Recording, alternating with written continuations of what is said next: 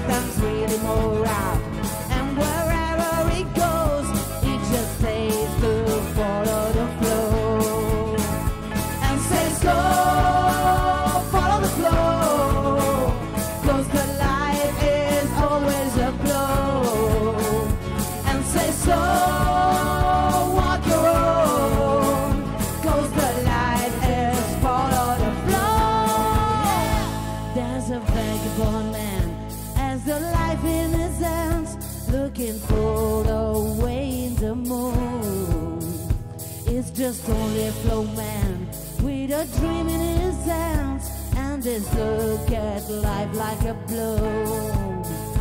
And says, Go, follow the flow,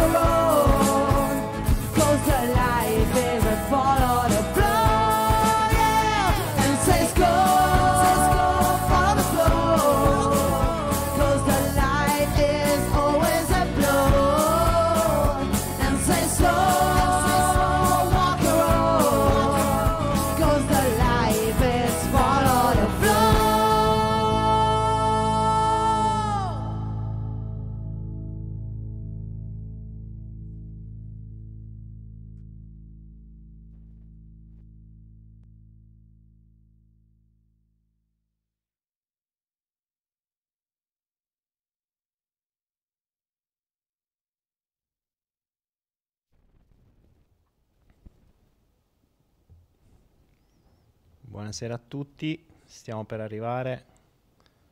Eccoci qua, buonasera, buonasera, buonasera a tutti, benvenuti in questo 146esimo Follow the Flow del martedì, scusate l'assenza, eh, sono, sapete che sono dovuto andare in giro un po' per l'Asia e forse mi troverete un po' ingrassato, ma mh, purtroppo quando si va in giro per l'Asia accadono queste cose strane in un mondo di manga, in un mondo di personaggi che si incontrano. e tra questi personaggi abbiamo un nuovo amico che forse ha segnato la giovinezza di alcuni di voi ed è Doraemon. Ora voi mi direte, cazzo c'entra Doraemon con Daniele Penna e soprattutto come fa a essere così grosso Doraemon? Questa è una domanda che dovremmo chiedere alle persone che passano e spassano da queste parti perché sapete che questo è un vero e proprio porto di mare, non solo perché vivo in, uh, in, un vero e proprio porto di mare, perché vivo in un villaggio di pescatori, ma c'è gente che va, che viene e che mentre va e mentre viene lascia anche qualcosa eh, come, come, come segno della loro presenza e chi vuole lasciare un segno più grosso lascia appunto un Doraemon più grosso. Insomma, volevo mh, iniziare questa giornata con questa piccola rottura di schemi. Eh, sapete cos'è una rottura di schemi? È qualcosa che non, vi, che non, si, non ci si aspetta dopo 100 46 puntate che avete visto me apparire uh, subito dopo la sigla, vedere apparire un Doraemon, insomma, potrebbe fare la differenza. Forse qualcuno di voi è rimasto un po' sconcertato, si sarà detto, cazzo sta facendo questo qua, ma sapete che ormai siamo così tutti nel baratro quindi se non mi diverto io non posso... Sapete che se io una cosa non mi diverte, non la faccio più. No, buonasera, buonasera a tutti. Io direi che Don Raimond questa sera mi può fare da, da, da, da sedia, mi può fare da, Devo dire che è anche comodo. Don Raimond... Cioè, oh, vediamo un po'. Possiamo anche abbracciarci, eh, che bellino. Per chi ha la, la, la paura d'abbandono, avere un pupazzo del genere potrebbe essere potrebbe essere simpatico. Se volete, eh, è un po' scomodo perché è più grosso di, di me praticamente. Pesa quasi quanto una persona. Aspettate che sto cercando di organizzarmi, non è stato facile fare questa cosa. Ok, benvenuti, benvenuti, benvenuti a tutti in questo 146esimo Follow the Flow con l'ospite speciale Don Raimond che c'ha sta pallina che è enorme e che mi sta tipo pallina da tennis entrare dentro la, la schiena. Oh, Dani, non ci sei mancato, ma rivederti in flow è sempre una gioia dopaminica. Grazie, grazie. Doraemon è diventato un giullare, dice qualcuno, ma eh, tra l'altro Doraemon molti di voi probabilmente l'avranno visto, no, sto personaggio. Ora, mm, lasciamo perdere il fatto che eh, mi è stato regalato, ma perché? Perché qui in, in Asia Doraemon è veramente un mito Considerate che Doraemon è un cartone animato, o meglio, è un manga che è del 1969, quindi è ancora più vecchio di me. Ed è uno dei manga più conosciuti al mondo, perché uh, ha 1370 puntate, è stato è stato scritto dal 69 al 96, praticamente sono stati fumetti di Doraemon, è stato tradotto in tutte le lingue, ci sono stati fatti dei film, quindi ed è stato di ispirazione di tantissime persone. Quindi in realtà questo benedetto Doraemon è un, un personaggione e in Asia è veramente un personaggione, cioè le banche, uh, i 7-Eleven, uh, le grandi aziende, eh, i centri commerciali, eh, cioè usano Doraemon come un mezzo per poter attrarre clienti. Ai 7-Eleven, che sono i negozi aperti 24 ore su 24, ti danno i francobolli di Doraemon che tu puoi, puoi raccogliere e poi ti danno, che ne so, il cuscino di Doraemon, il letto di Doraemon, il Doraemon vero e proprio. C'è di tutto, veramente c'è di tutto personalizzato con questo personaggio ed è in assoluto il personaggio più famoso di sicuro in Thailandia eh, e lo, lo, si trova veramente ovunque, tanto che si trovano questi bari, mari, baritozzi, maritozzi di queste bestie qua che tra l'altro la persona che me l'ha regalata vorrei capire come abbia fatto a portarlo perché è veramente grande, cioè è una cosa cioè, guardate quante ha la capoccia mia e quante ha la sua ed è tutto è grande, c'ho pure i piedi, c'ho tutto. Quindi, vabbè. Eh, Grazie a Simona che, che, me l'ha regalato e che ci dà la possibilità di poterlo avere oggi dal vivo con noi. Vediamo un po' come si vede. Io ho aggiustato un po' di cose. Oggi parleremo di un po' di robe. Ehm, bambina era in coma, così vuole leggere la metropolitana. Ehm, non si sopportava odioso, diceva qualcuno. Come non c'è audio? Oh, che state a dire? Ma sì che c'è audio, sì che c'è audio, forza, non dire così.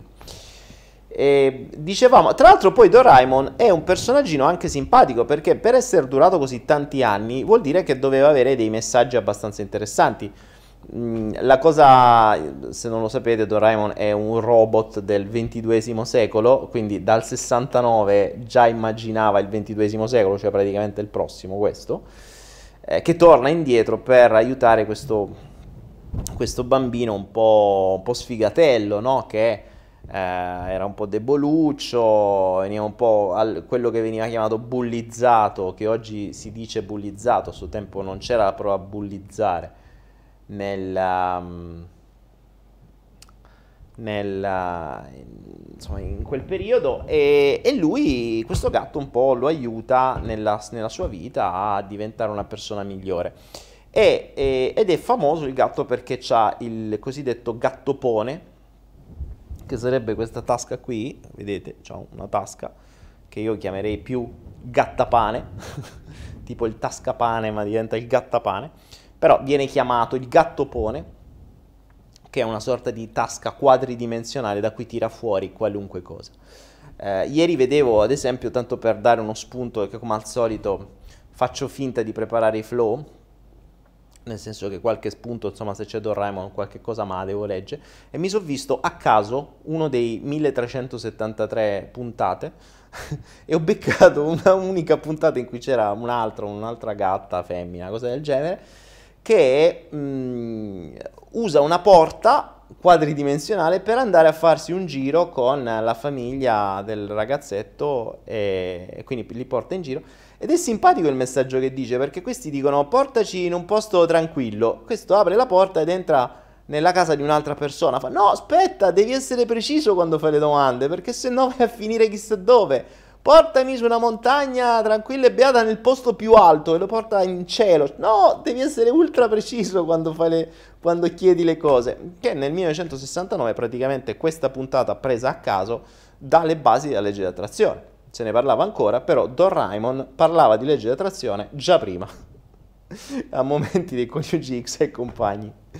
No, I coniugi X non ricordo di quanto sono. Comunque, vabbè, insomma, di messaggi ce ne sono, quindi come al solito se un qualcosa ha successo, un po' come vediamo Guerre Stellari, Matrix e compagni, è perché in qualche modo toccano l'anima e, e, altro. Di certo Doraemon ha molti più messaggi per i bambini piuttosto che eh, quelli che sfasciano, spaccano o magari Peppa Pig, insomma, cioè, se proprio dovessimo scegliere tra vedere Doraemon e Peppa Pig, famo vedere Doraemon. Almeno qualche messaggio simpatico lo si prende. Tra l'altro ho scoperto ultimamente per i bambini che non sapevo che su Amazon Prime c'è ehm, ci sono le serie di Kung Fu Panda, quindi non soltanto i tre film di Kung Fu Panda, ma ci sono anche la serie televisiva che è sempre simpatica, ovviamente meno curata, però se proprio dobbiamo far vedere qualcosa ai bambini, facciamo vedere qualcosa che, sia, che abbia dei messaggi simpatici e carini. Uh, vediamo un po'. Oh, complimenti, dice Alezzina, alla qualità dell'immagine. Fatto delle modifiche, si vede benissimo. Sì, ho fatto le modifiche perché mi sono reso conto che gli ultimi flow si vedevano veramente una chiavica. C'era una patina biancastra come se avessi del fumo davanti e mi sono reso conto che non era, non era quella che vedevo. Tra l'altro l'immagine che io vedo su YouTube è completamente diversa da quella che io vedo sul mio schermo, però vabbè misteri della tecnologia. Comunque, Don Raimon ci starà, starà con noi come appoggio realtà, finché questa palla che ha questo campanellino non, me, non, mi entra tra la quinta e la sesta vertebra. Ecco, siamo così. Oh, questa sera, questa sera, questa sera, bello il mandala. Ah, eccolo qua. Tra l'altro, appunto, dicevo che le persone che vanno, vengono, arrivano, eccetera, eh, lasciano questi regali e in realtà mi hanno portato anche, perché poi c'è chi va e chi viene, in un porto di mare sapete c'è chi va e chi viene. E mh, mm, se qualcuno se n'è andato lasciandomi sto Doraemon, che voleva lasciare un segno grosso, qualcun altro è arrivato e mi ha portato come dono questo mandala fatto a mano, che ve lo faccio vedere, forse qualcuno lo conosce già, guardatelo, è spettacolare, l'ho messo su una scheda perché così almeno... Guardate che figata! Ah, che spettacolo! Ed è fatto completamente a mano libera, a mano libera, cioè senza una traccia, con dei colori che si vedono luminescenti, spettacolari. Insomma, eh, abbiamo un artista con noi, quindi preparatevi perché ci saranno delle news probabilmente a breve, se non spacco la bottiglia, anzi ne approfitto per bere. Nel frattempo io sono tornato praticamente... Cosa sto rompendo? C'è Doraemon che sta facendo danni. Devo ammettere che è un po' scomodo avere sto coso in mezzo alle palle. Vabbè, insomma, mo tra un po' lo levo dalle palle sto coso, eh, che già mi ha sfastidiato. È un po' ingombrante sto robo qui. Ah, un po' ingombrante. E dicevo, sono stato in uh, Malesia per qualche giorno i miei soliti giri, sono i viaggi, bisogna fare ogni tanto. E nella zona che adoro perché in Malesia c'è, o meglio dove vado c'è un posto che è, una, è la zona indiana dove ho fatto scorte di, di, di spezie, cioè il primo giorno appena arrivato dopo mezz'ora avevo già mezzo bagaglio pieno solo di spezie. E il secondo di incensi che ho imparato a farmi gli incensi, adesso mi faccio gli incensi da solo con uh, le coppettine di incenso e le resine che avevo, per cui mi creo i cosiddetti sambrani. Chi, sta, chi è andato in India sa cos'è un sambrani. Comunque, bando alle ciance, già abbiamo detto troppe cavolate. Ah. E siamo a 186, possiamo iniziare a parlare di quello di cui volevo parlare questa sera. Questa sera ho chiamato il flow, come l'ho chiamato? L'ho chiamato mh, teoria e pratica e eh, teoria, pratica, commenti o giudizi. Allora, innanzitutto teoria e pratica. Per iniziare il... il un attimo bene. Allora, dai, va. Se avesse sta pallina dietro la schiena sarebbe pure comodo. Potrebbe pure essere un buon cuscino. Oh, ok. Dicevo... Mh, sì, però in effetti si faccia questa cosa.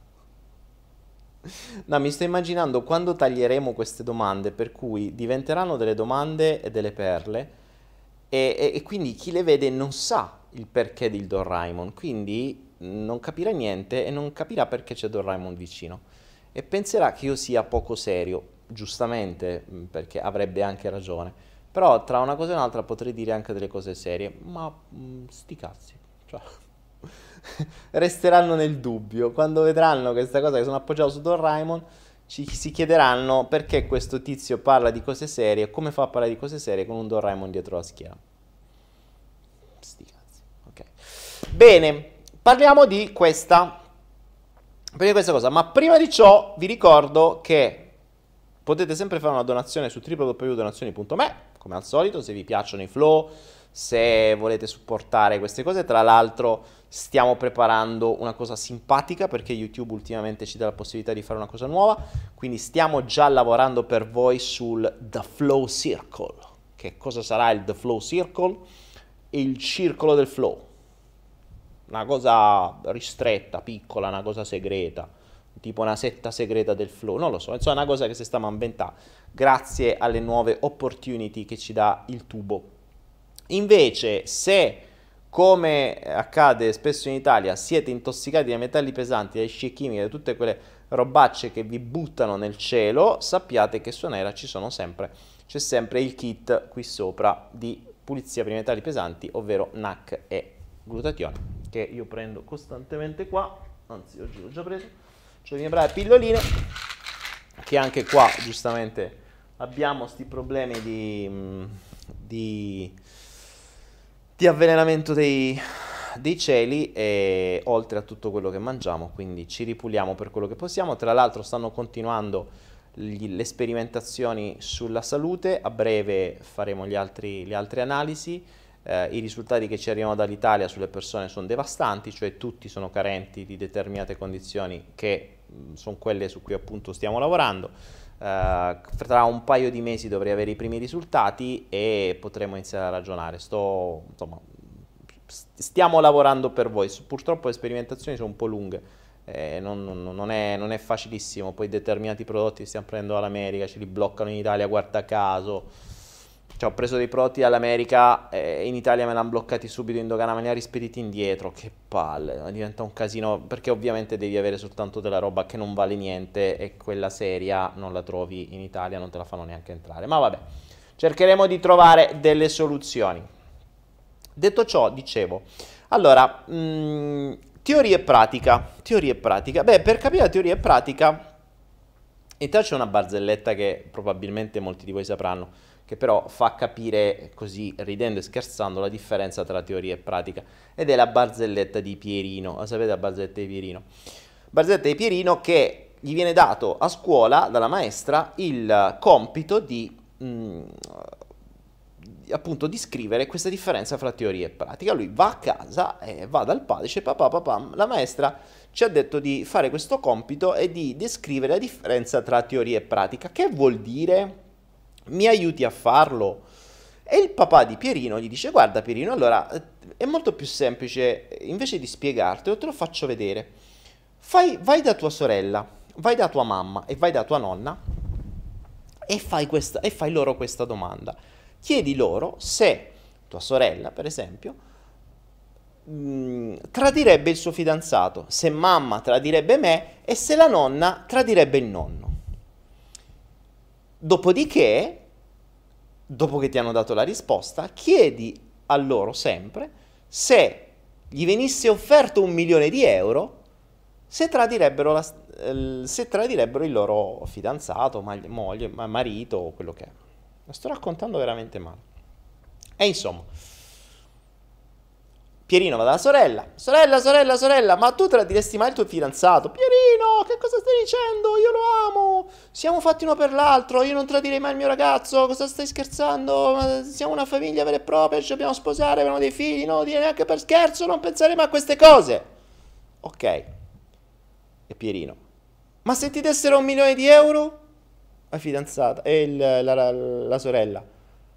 E beh, per un milione di euro, certo che, sai, potremmo comprarci casa, potremmo dare un futuro ai nostri figli.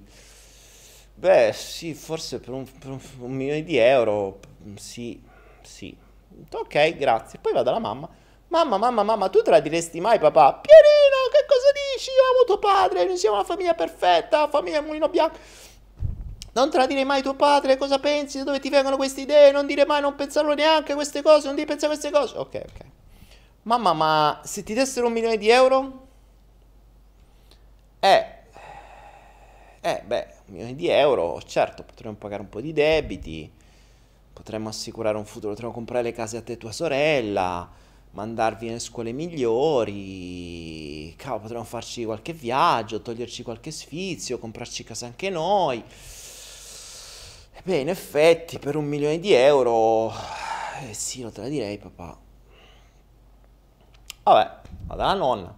Nonna, nonna, nonna, ma tu tradiresti il nonno? Pierino! Non so fare la voce da vecchio. Come si fa la voce da vecchio? Guarda, figo così. Pierino, che cosa stai dicendo? Io non tradirei mai mio nonno, tuo, mio, mio marito. Siamo... Cazzo si fa la da vecchio? Non lo so fare la voce da vecchio. Così forse viene bene. Eh, um, non pensare a queste cose. Noi siamo insieme da 60 anni. Abbiamo fatto tutti i nostri uh, figli, nipoti. Ci curiamo di voi. Ok. Nonna, nonna, bene, grazie. Ma se ti dessero un milione di euro? Eh, eh beh un milione di euro. Se può sentire.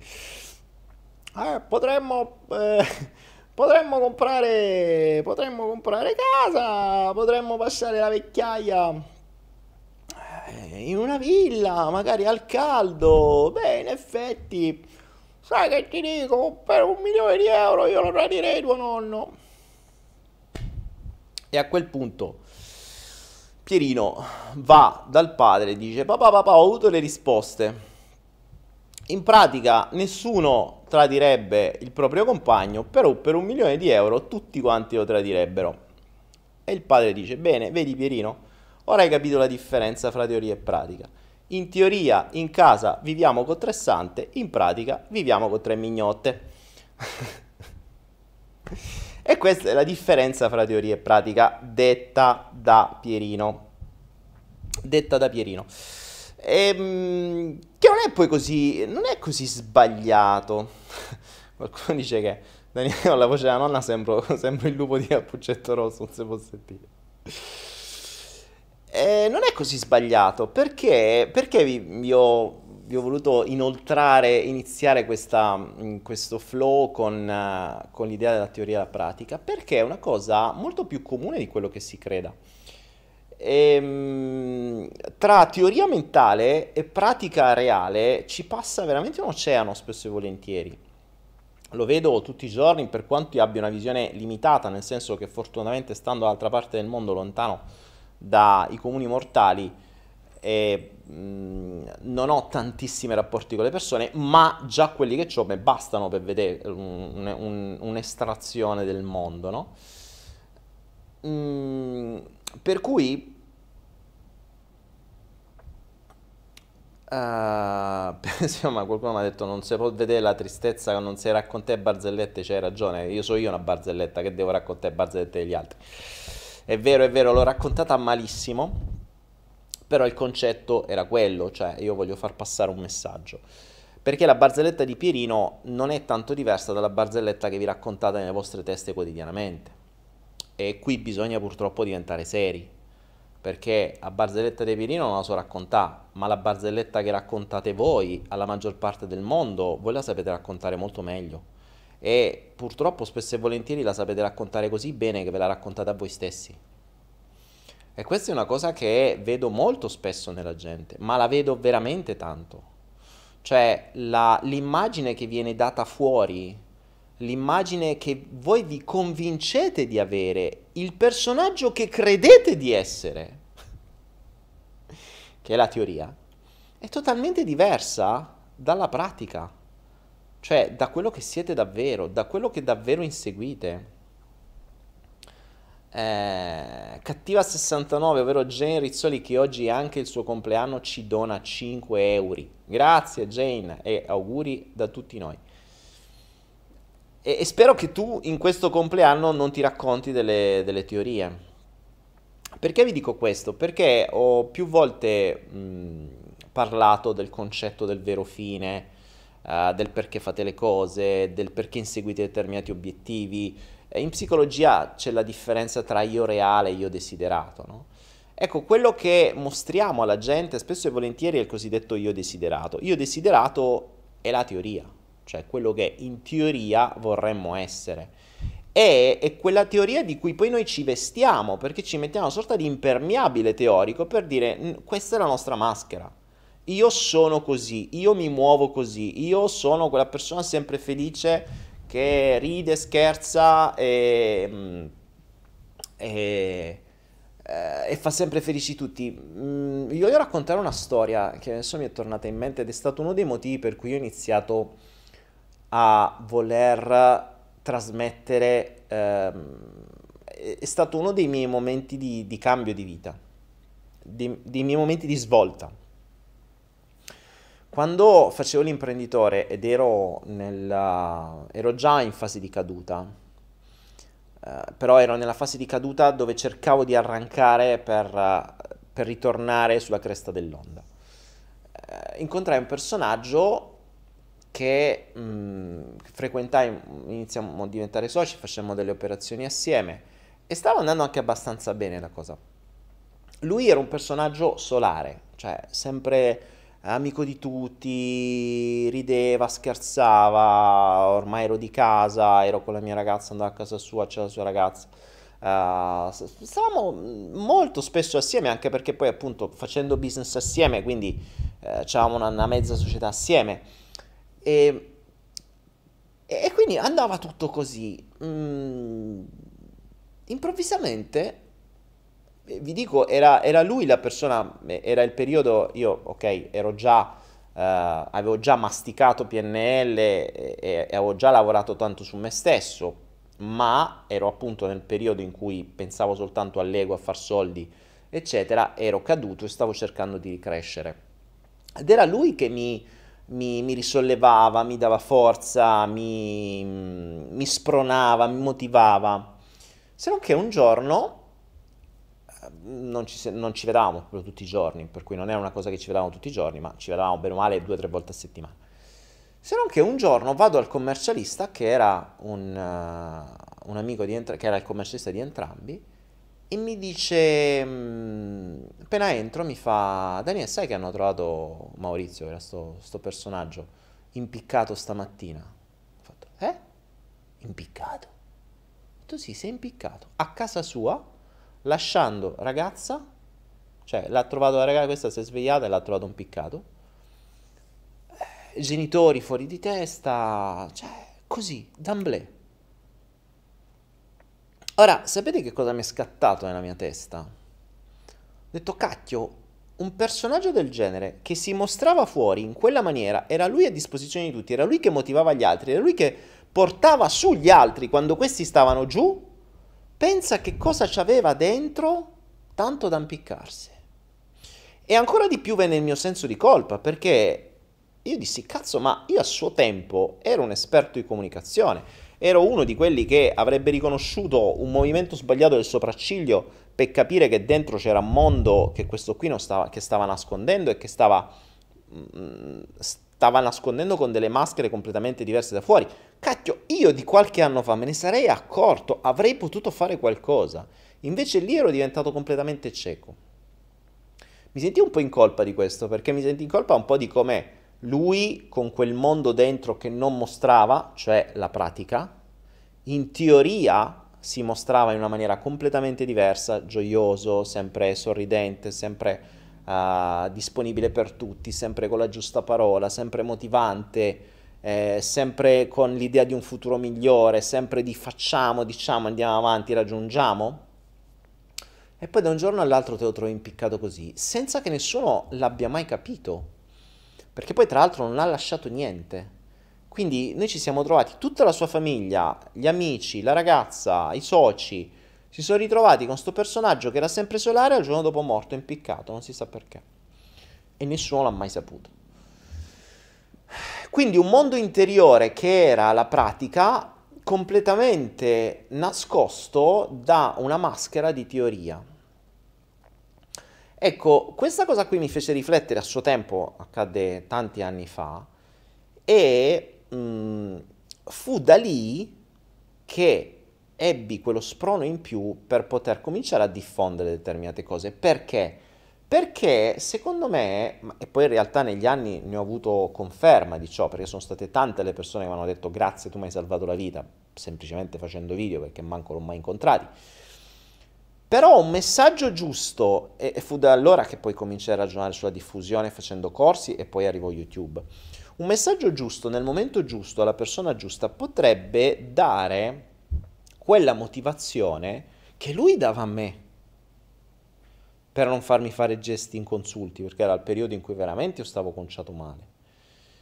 E, ehm, e sarebbe stato utile che quel messaggio magari fosse arrivato a lui, Uh, io che sapevo tante cose in quel periodo avrei potuto aiutarlo se solo me ne fossi accorto, ma ero cieco perché ero dentro di me.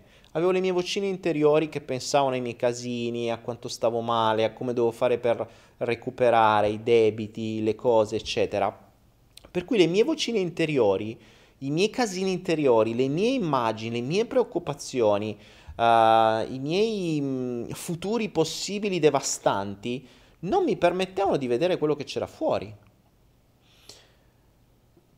Questo, tra l'altro, mi porta a riflettere sulla differenza tra lo stare dentro e fuori. Ho conosciuto persone che stanno costantemente dentro se stesse, pur non essendo cinestesiche. Attenzione, eh, ci sono tantissime persone che stanno costantemente dentro, cioè fanno più attenzione a quello che accade nella loro testa piuttosto che a quello che accade fuori della loro testa. Facendo così perdono completamente quello che accade nel mondo, eh, perdono i messaggi che l'universo gli può mandare, perdono, come ho perso io in quel momento, quei segnali chiari, perché poi quando sono andato a rivedermelo a mente fresca e mi sono andato a rivedere le scene con questo personaggio, in realtà lui i segnali me li aveva dati tutti.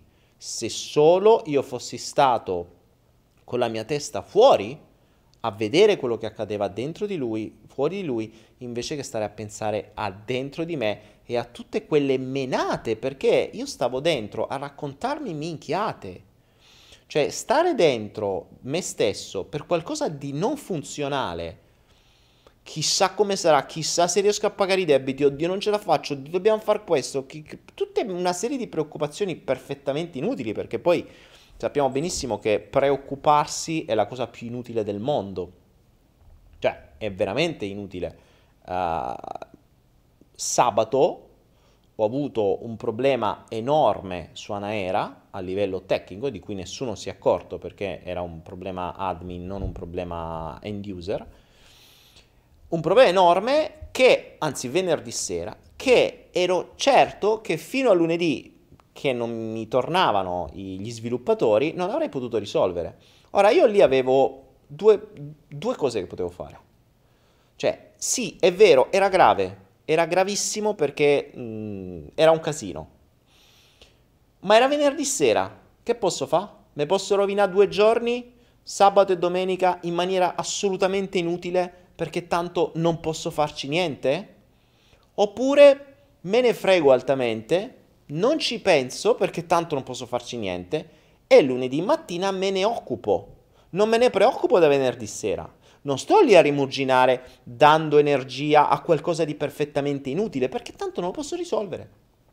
Quindi se una cosa non la posso risolvere è inutile che me ne preoccupo. Quando la potrò risolvere mi impegnerò al 100% per farlo. Così lunedì mattina sono stato sveglio, dopo due ore l'abbiamo risolto, senza grossi problemi. Era una cosa che chi ha creato il software ci ha messo un attimo a risolvere, io non ero capace. Mi potevo preoccupare per questo? No, me ne occupo quando è necessario. Invece mi rendo conto che in determinati momenti, e questo fu il periodo di quando, fu la cosa di quando eh, stavo andando male con le aziende, anni fa, parlo di quando avevo 30 anni, per cui ero, una, ero in costante preoccupazione. Ero in costante preoccupazione, preoccupazioni che poi portavano a gastriti, che portavano a disturbi fisici, e, e portavano all'assoluta disfunzione delle, delle, di tutto. Tra l'altro, la cosa interessante, io l'ho detta più di una volta, la mia svolta quando eh, ci fu questa cosa del, del suicidio, e, e, poi subito dopo io comunque anche un po' a causa della sua morte eh, alcune altre cose andarono male, quindi uh, caddi ancora di più nel, nel, baratro, se così si può dire. Il mio, il mio mm, buco si, si, stava allargando sempre di più, e buco di denaro ovviamente, e non pensate male, so che qui nel mondo dei fluidi se parlo di buco, eh, mi sono reso conto dopo di quello che ho detto. Per cui il... Um, il, uh, ero entrato in crisi, cioè non, non, avevo più niente, io che ero abituato ad avere macchine, moto, case, ville, viaggi, eccetera, non ne avevo più niente.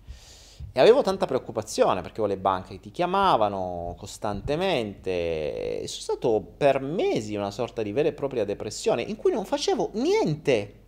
Cioè la mia mente era occupata da una valanga di, passatemi il termine, puttanate, inutili perché tutte quelle vocine interne, chissà come devo fare, oddio le banche, oddio sono fallito, come, è potuto succedere, ma io cavolo, ma avrei potuto, non avrei, ma se, ma ma, tutta quella serie di cose perfettamente inutili che non portavano assolutamente a niente.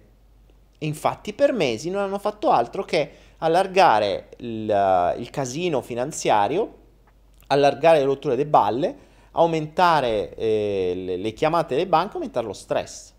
Sapete che cos'è accaduto un giorno?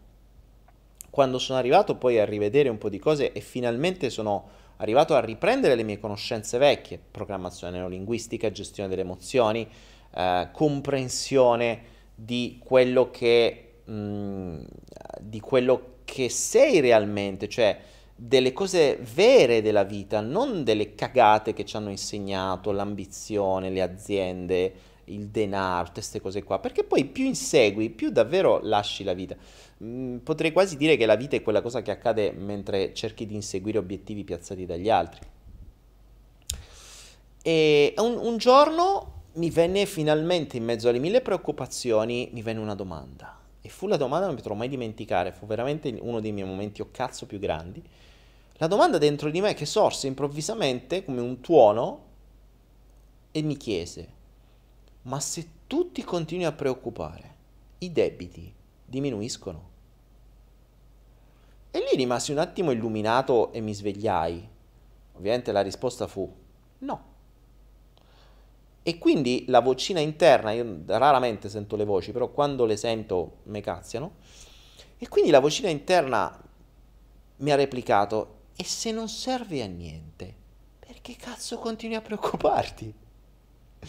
Tra l'altro ricordiamoci che le preoccupazioni, le vocine interne, tutto quello che crea stress, appunto rende meno creativi. Lo stress, ve l'ho già parlato mille volte, è un sistema, eh, crea un, un, bordello biochimico nos- nel nostro corpo che tra le tante altre cose che fa, toglie il sangue dalla capoccia qui, che è la parte, la prefrontale, eh, che è... Eh, la parte dove poi c'è la creatività, quindi tu diventi più stupido. Diventando più stupido non ragioni, non hai soluzioni alternative. Lavori soltanto con il cervello rettile che si muove per piacere e dolore, quindi per attacco fuga o, o congelamento. Io in quel caso ero in, ero in freeze, cioè ero letteralmente bloccato per mesi con le mie paranoie mentali. Quindi in quel momento quando dissi ok, non serve preoccuparsi, devo reagire, non feci altro che chiamare tutte le banche che mi chiamavano tutti i giorni, li chiamai io, beccai i direttori e dissi signori, avete due opportunità. Una, smettete di rompere i coglioni e forse prima o poi vi ridò i soldi.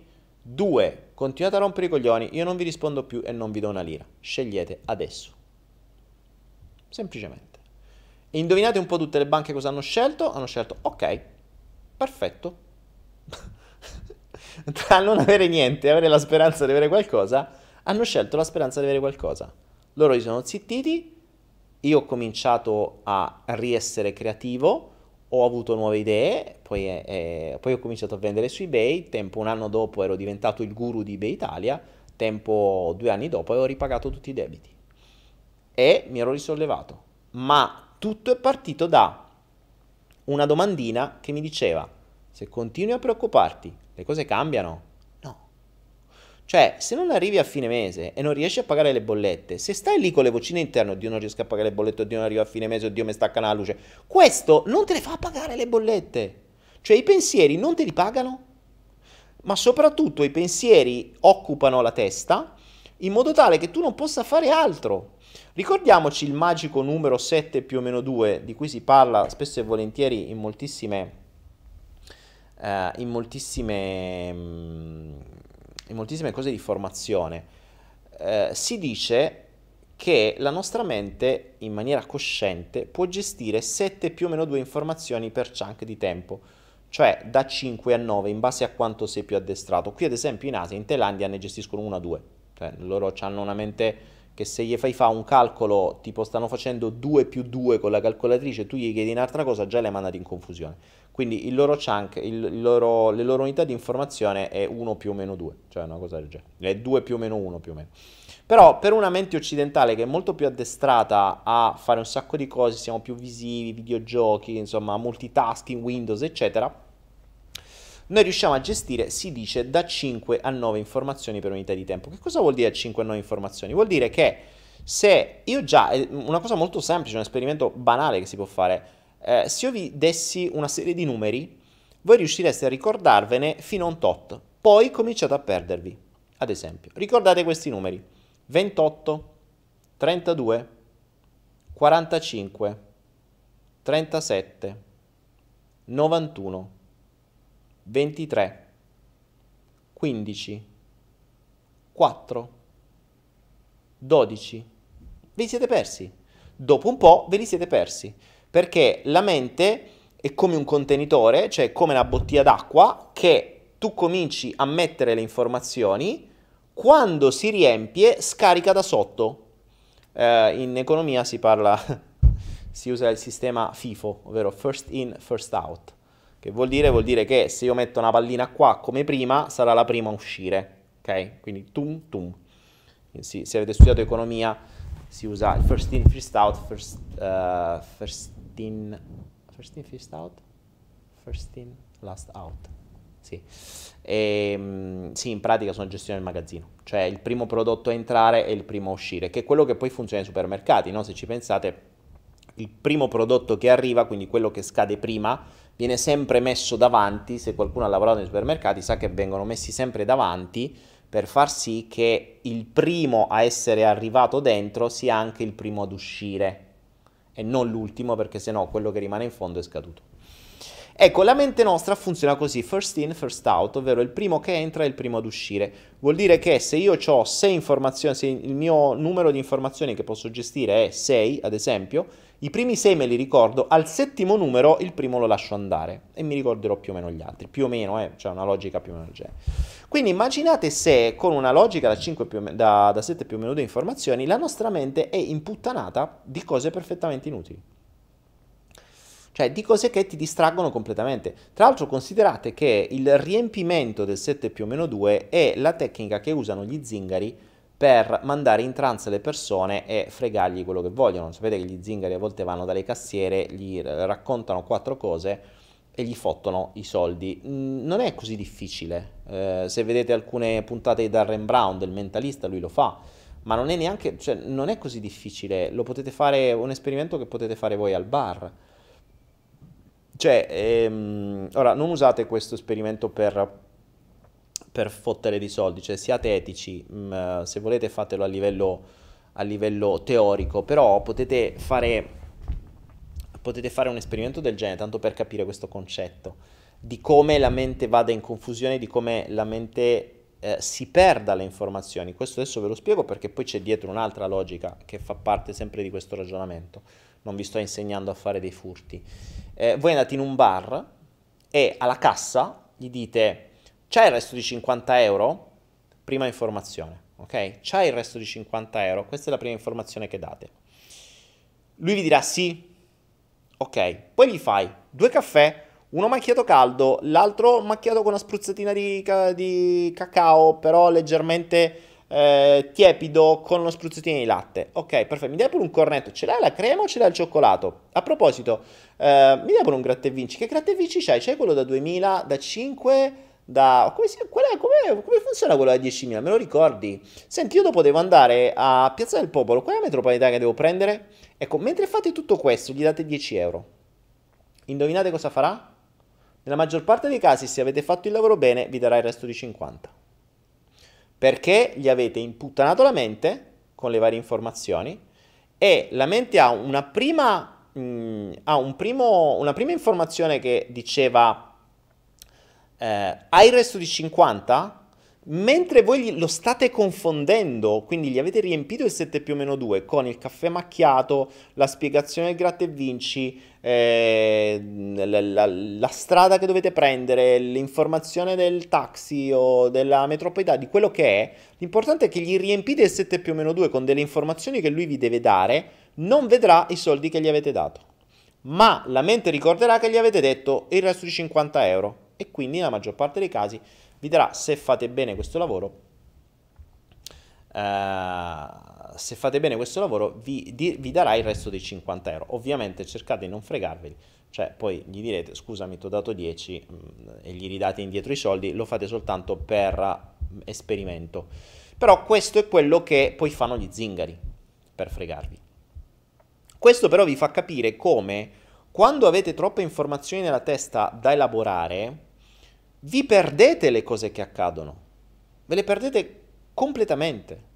Ora, noi poi diciamo l'universo ci manda messaggi costantemente. Sì, Porello, se noi fossimo in grado di vederli, ma se noi abbiamo il nostro 7 più o meno 2 di puttanate che ci diciamo nella testa, eh, di preoccupazioni inutili, di commenti inutili, di giudizi inutili, di chiacchiericcio inutile, di un sacco di roba inutile, come possiamo vedere quello che ci accade attorno a noi? Non solo come possiamo, ma non solo, ma diventa anche pericoloso. Cioè, come possiamo porre l'attenzione fuori se il 7 più o meno 2 è occupato completamente dentro? Eh, non ci dimentichiamo che qui ho diversi libri scritti da monaci buddisti. I monaci buddisti dicono sempre solo la stessa cosa, presenza. Ora, presenza vuol dire presenza, cioè tu devi essere presente su quello che accade.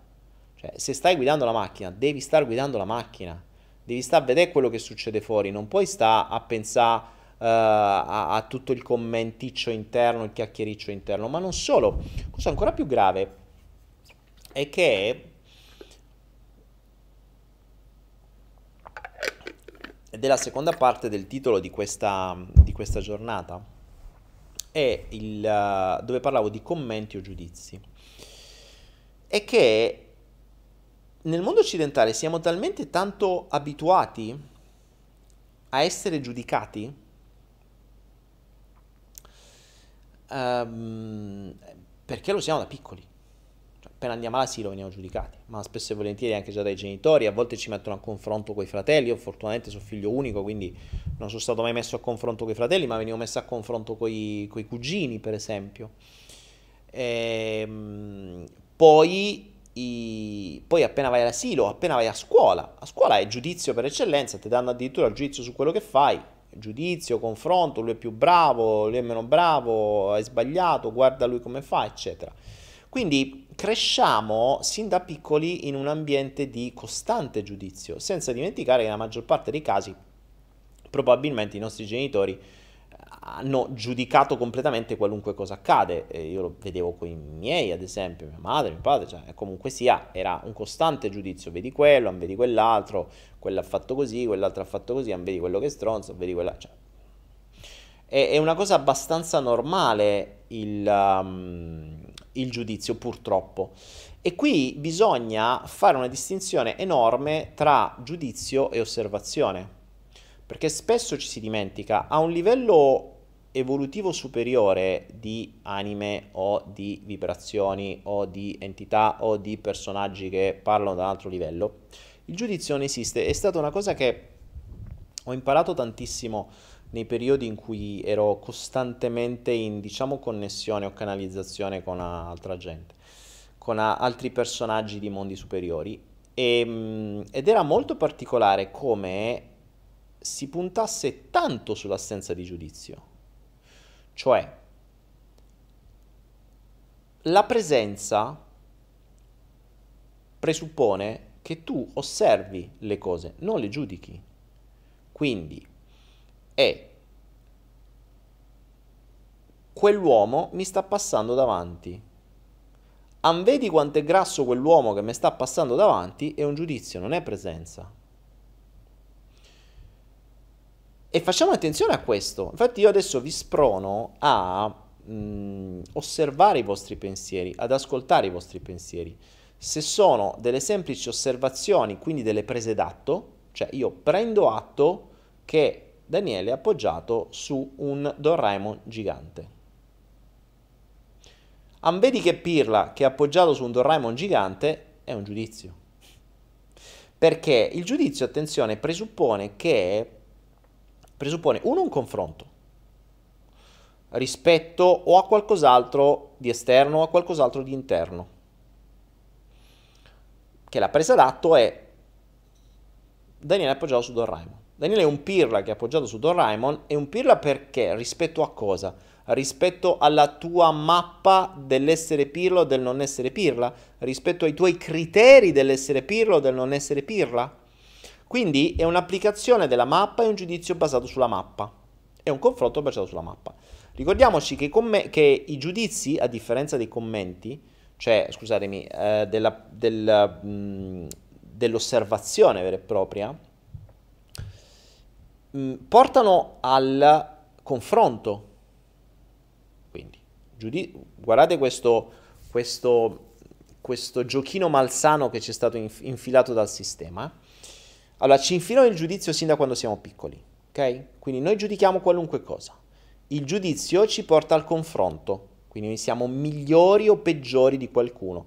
Attenzione, confronto rispetto a cosa? Ci infilano una mappa, i media, che è assolutamente irraggiungibile. Quindi lo, lo standard è figo della Madonna, figa della Madonna, ricchissimo, eh, istruitissimo, geniale, ci fanno vedere Elon Musk, ci fanno vedere eh, Steve Jobs, ci fanno vedere tutta sta gente, ci fanno le trasmissioni su uh, su Netflix di, di, Bill Gates, insomma, tutta sta gente che ci fa da modelli. Non è che ti fanno vedere la trasmissione dell'ultimo pirla del, del portinaio sotto casa che ha fatto la vita da portinaio o del postino che... cioè su di lui non gli fanno il serial da eh, 30 puntate e 5 stagioni e ti fanno vedere la vita di come il portalettere porta tutti i giorni le lettere dalla mattina alla sera. No, non te lo fanno. Ti fanno vedere dei modelli ultra eccelsi i quali modelli sono quelli su cui tu poi vai a creare dei giudizi e vai a creare dei confronti su te stesso. Quindi il giudizio porta al confronto, il confronto viene fatto su un modello irraggiungibile creato da un sistema, facendo dei confronti con quei modelli tu ti senti sempre inferiore, sentendoti sempre inferiore, inizi ad avere dei sensi di colpa e dei sensi di insoddisfazione e dei sensi di insicurezza. E a quel punto sei fottuto, perché se diventi uno schiavo del sistema alla continua ricerca di raggiungere dei modelli, di migliorare il tuo giudizio, di migliorare il tuo status sociale, di migliorare la tua bellezza estetica, di migliorare qualcosa per raggiungere quel modello. Boh, ragazzi, tanto per darci un'idea, ma eh, noi qui viviamo in un, appunto in un villaggio di pescatori dove ieri compravo le banane grigliate da una coppia di vecchietti che avranno avuto 85 anni a testa, felici come delle Pasque, sorridenti come gioiosi come pochi, vivono in una catapecchia, hanno quattro caschi di banane, fanno e banane grigliate, guadagnano quei 10 euro forse in tutta la giornata, hanno fatto la giornata, sono felici come delle Pasque. Non stanno pensando di fare dei volantini e vendere più banane, creare il franchising del uh, banana grigliata in tutto il mondo perché così apriamo i chioschi delle banane grigliate in America, in Italia e diventiamo il marchio più grande del mondo. No, ste minchiate qui, loro non ce l'hanno.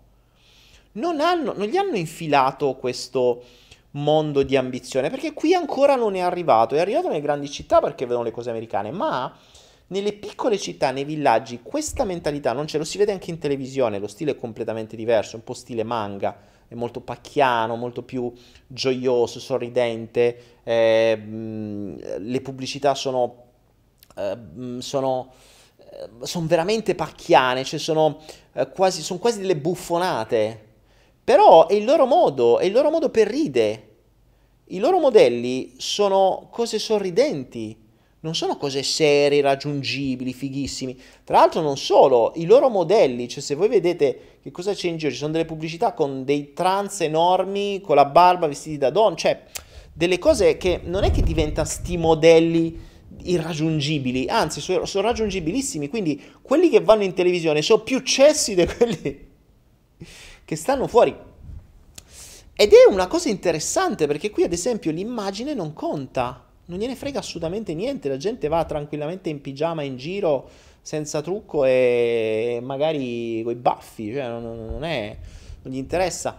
Eh, così come appunto non c'è l'ambizione. Se ci pensate, chiedete alle vostre nonne eh, se hanno mai pensato di rifarsi qualche parte del corpo.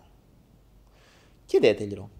Chiedeteglielo se ci sono persone che hanno 70-80 anni, dice ma nonna ma tu hai mai pensato di rifarti qualche parte del corpo? Non so, rifarti le tette, rifarti il naso, rifarti il culo, rifarti le labbra. Ci hai mai pensato? Vedete che vi risponde vostra nonna, non sapevano neanche che cos'era. Cioè non si preoccupavano neanche se avevano il naso storto e le tette piccole. È stato un problema successivo. Quando? Non è che prima non ce l'avessero, ce l'avevano pure prima, solo che prima non gli frega niente a nessuno. Era così, punto. Così era, così ti dovevi tenere. Cioè, non esisteva il problema. Oggi invece, creandoti il problema, ricordiamoci che la base del marketing è ti creo un problema, quindi ti devo creare io il bisogno. Ti creo il bisogno che tu non sai di avere, te lo creo, prima fase della vendita, seconda fase della vendita ti aumento la paura, terza fase della vendita ti do la soluzione marketing spiegato in tre righe. E questo lo vedete ovunque, no? Qualunque prodotto si basa su questo. Mm, eh, che ne so, eh, arriva quello che vi vende il folletto, tu stavi tranquilla con la tua aspirapolvere e questo ti crea il bisogno che tu devi avere una cosa più potente, più figa, più grossa, che fa un sacco di cose, ti fa, eh, pulisce, spazza le cose, le, i virus, i batteri, ti fa pure la pizza, il caffè, un sacco di cose e ti appioppa 2000 euro. Tu dici, ma perché devo pigliare un aspirapolvere a 2000? Perché ne hai bisogno. E se sono dei bravi venditori, te lo creano il bisogno. Cioè, tu fino a ieri non sapevi che esisteva una bottiglietta di acqua che ti fa l'idrogenazione dell'acqua però oggi io ti dico che l'acqua idrogenata ha molte più caratteristiche utili e funzionali per il nostro corpo rispetto all'acqua normale che bevi da rubinetto. Ha, ti aumenta il pH, quindi migliora il pH della, del tuo corpo, aumenta l'idrogenazione, aumenta, ha un sacco di qualità enormi, fondamentali, che senza dell'acqua idrogenata tu non potresti avere. Quindi cosa fai? Eh, cioè, l'acqua tua normale non lo è, tu l'idrogeno non lo puoi prendere da nessun'altra parte se non attraverso una bottiglia H2 che trovi su Anaera a uh, poco prezzo e anche in offerta, quindi vai su Anaera, cerca H2 bottiglia idrogenata e potrai finalmente avere anche tu la bottiglietta che adesso devo ricaricare, che si ricarica con l'USB e che ti crea l'acqua idrogenata con tante altre funzioni che puoi leggere sulla scheda di Anaera che la regia a brevissimo uh, a brevissimo ha già pubblicato. E, e Luciana dice: Ma tu non l'accendi mai? Sì, dovrei l'accendo, ma se, se, la caricassi ogni tanto sarebbe anche carino, perché eccola qui che sta facendo il suo effetto. Con l'ultimo sputo di batteria che gli è rimasto, vedete l'idrogenazione che è partita. Mi sono dimenticata di caricare, la carico una volta a settimana.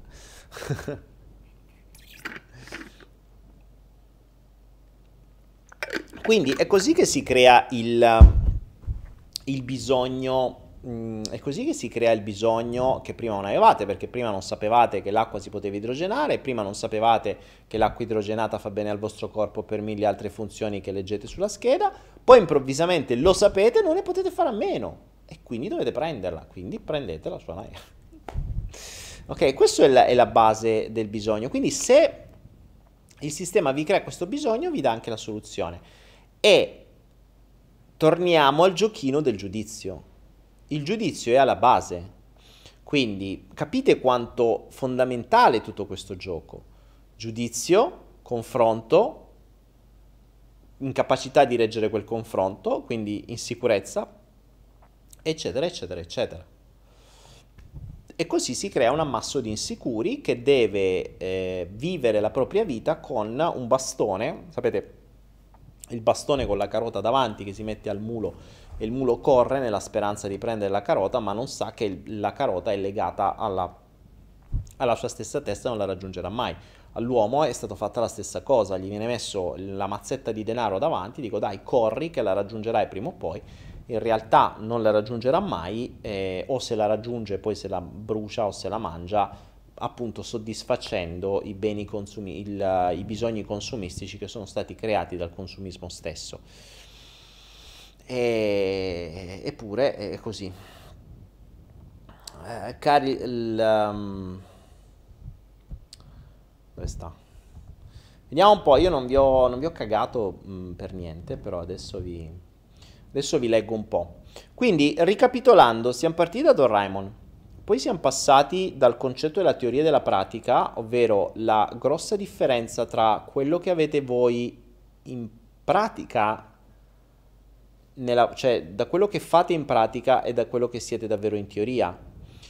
Mm, la maschera che mostrate spesso e volentieri è una maschera che raccontate non solo al mondo ma anche a voi stessi. Io lo vedo ogni tanto persone che passano di qua quando si mostrano in determinata maniera e poi dopo qualche giorno cominciano a sfogliare sfogliare i loro strati di cipolla perché vengono eh, messi di fronte a dei fastidi che dicevano di non avere ma che poi improvvisamente li fanno sbottare.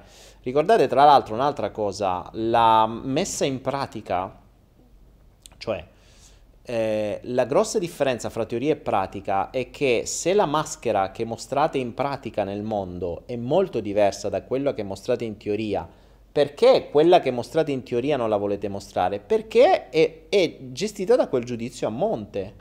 Cioè si vi sentite insicuri, non avete il coraggio di parlare, non volete far male, volete essere accettati, non volete essere abbandonati. Le solite menate che, di cui abbiamo spiegato nel video sui bisogni funzionali del salto quantico. Quindi che fate? Volete mostrarvi in una determinata maniera per delle necessità per dei bisogni che spesso e volentieri sono accettazione nei confronti della gente, non abbandono oppure evitare il rifiuto, solite cose base.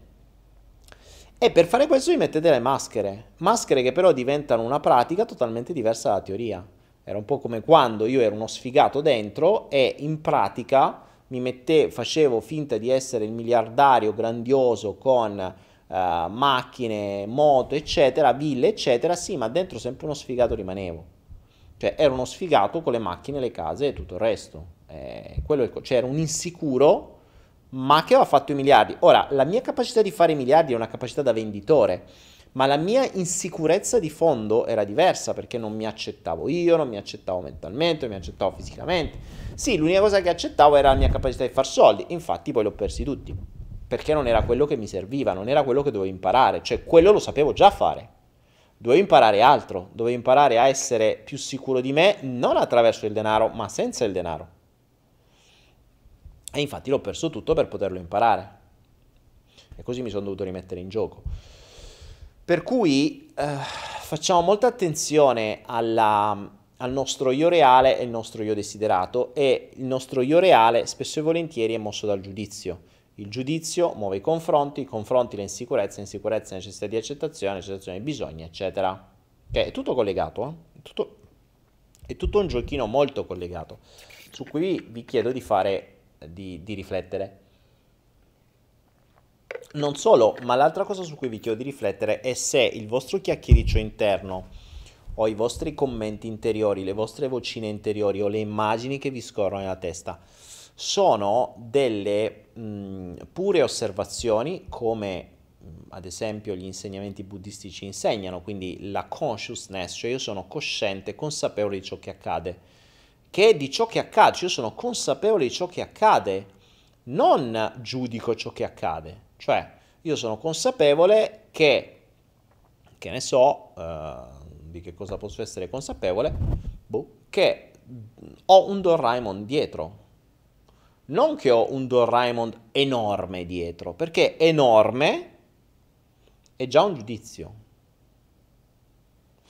è già un, uh, un qualcosa che presuppone la mia mappa, perché enorme rispetto a che? Rispetto ai pupazzetti piccoli, ma se lo vedessimo rispetto a qualcosa di molto più grande sarebbe piccino lui. Quindi nel momento in cui io metto una parolina in più, sto facendo un confronto, un confronto rispetto a una mappa mia interiore. Il mio consiglio in questo flow è quello di diventare consapevoli dei vostri pensieri interiori e notare se sono solo delle prese d'atto o se sono dei giudizi, cioè se c'è un confronto, un commento, un giudizio dietro. Ok? Mm, un cane nero mi sta attraversando la strada, prendo atto che il cane mi sta attraversando la strada, cioè noto che è come se io segnassi sul mio taccuino interiore un cane mi sta attraversando la strada. Ambedi sto stronzo di cane che mi attraversa la strada proprio adesso è un giudizio. I giudizi non fanno bene, sia chiaro, perché creano stress, perché creano confronti, perché vi mettono all'interno di una condizione mentale non funzionale, disfunzionale. Okay? Quindi non prendete atto, ma giudicate. Quindi prendiamo atto di ciò. Allora, vediamo un po' intanto, adesso mi, mi leggo un po' di, di roba che avete scritto. Mister Dado dice: Daniele, la mia mente giudica automaticamente il prossimo in negativo. Come fare per cambiare questa abitudine malsana? Mister Dado, ecco, giudica il prossimo in negativo. È un po' come se giudicando il prossimo in negativo tu ti senti più figo. Sapete come si dice, no? Eh, se, se, vedo gli altri che stanno peggio, io mi sento meglio. Ehm, ricordatevi tra l'altro che si attira quello a cui si vibra. Per cui se vibrate di costante giudizio, attirerete persone che vi giudicheranno costantemente. Molto probabilmente già a fianco a voi avrete una eh, avrete persone che giudicano costantemente. Eh, come, si fa, come si distingue un giudizio da una constatazione, dice Antonietta Basile? Ma è semplice, la constatazione è una presa d'atto di qualcosa che non ha nessun tipo di riferimento di confronto o di giudizio. Cioè, quella donna è vestita di rosso è una presa d'atto. Quel vestito rosso le sta veramente male Oppure che cesso quella donna col vestito rosso è un giudizio. Quel vestito le sta male è un giudizio. Uh, vedi com'è vestita quella è un giudizio. Quella donna è vestita di rosso è un'osservazione. Cioè, la grossa differenza tra osservazione e giudizio. E questo è importante. Eh. Per cui osservare è la capacità della, della mente di stare fuori e vedere quello che c'è. Questo perché vi dico importante l'osservazione, tra l'altro dovrei... Mm, uh, l'osservazione ci permette di stare con la nostra testa fuori e di poter osservare anche quello che l'universo ci manda. Se noi invece osserviamo in funzione di giudicare, non potremo mai carpire il messaggio che l'universo ci manda per farci fare il prossimo salto evolutivo. Perché dovendo giudicare tutto ci perdiamo le cose che ci sono da osservare. Non solo, dovendo giudicare tutto, noi porremo la nostra attenzione selettiva su ciò che possiamo giudicare. E, come ha detto Mr. Dado lì, se noi dobbiamo giudicare qualcosa in negativo, saremo capaci in mezzo a 100 persone di porre l'attenzione solo su quei personaggi che in base alla nostra mappa possiamo giudicare in negativo. E magari ci stiamo perdendo quella persona che non viene vista lì in mezzo, che è il vero messaggio, che è la, il vero dono dell'universo che ci sta arrivando e noi ce lo perdiamo perché dobbiamo stare a vedere, ah, vedi quello quanto è basso, ah, vedi quello che c'è, ah, vedi quella... Cioè, c'ha senso. Ricordiamo sempre il concetto del 7 più meno 2, per cui se noi occupiamo la nostra mente di tutte queste cagate, capiamo bene che eh, ci perdiamo tutto il resto, cioè davvero potremmo dire che la nostra vita è quella cosa che accade eh, mentre mh, pensiamo ad ascoltare le nostre vocine interne. Il segreto, eh, io ho detto, ho detto più di una volta, mh, penso che si inizia ad evolvere quando cominciamo a fare silenzio dentro di noi. Cioè devi avere silenzio per ascoltare la tua anima, devi avere silenzio. Tutti i giudizi, i casini interiori sono tutta parte dell'ego l'ego continua a strillare e, e a, a, distrarci, cioè noi le armi di distrazione di massa siamo noi stessi. Quindi se non abbiamo le vocine interne ci mettiamo a giocare su Facebook o su Instagram. L'importante è che non pensiamo, se facciamo silenzio, facessimo silenzio nella nostra testa, potremmo forse ascoltare quel sussurro lieve della nostra anima che a volte ci vuole dare, anzi spesso ci vuole dare delle informazioni, dei messaggi, dei, dei, delle indicazioni che potrebbero tornarci molto utili, ma se siamo costantemente minchiati di queste eh, voci interiori, di questi commenti, di questi giudizi, di queste, uh, di queste robe qua, non ce la faremo mai. Quindi compre- impariamo a osservare, osservare senza giudicare, ma osservare anche noi stessi, cioè, mi sveglio la mattina, vado allo specchio e osservo, oggi mi sono svegliato con due occhiaie. Punto. Cazzo, mi sono svegliato con due occhiaie, che palle, è già un commento negativo, perché un, in questo caso è, un commento negativo. Dovremmo anche tenere nota del modo in cui lo diciamo.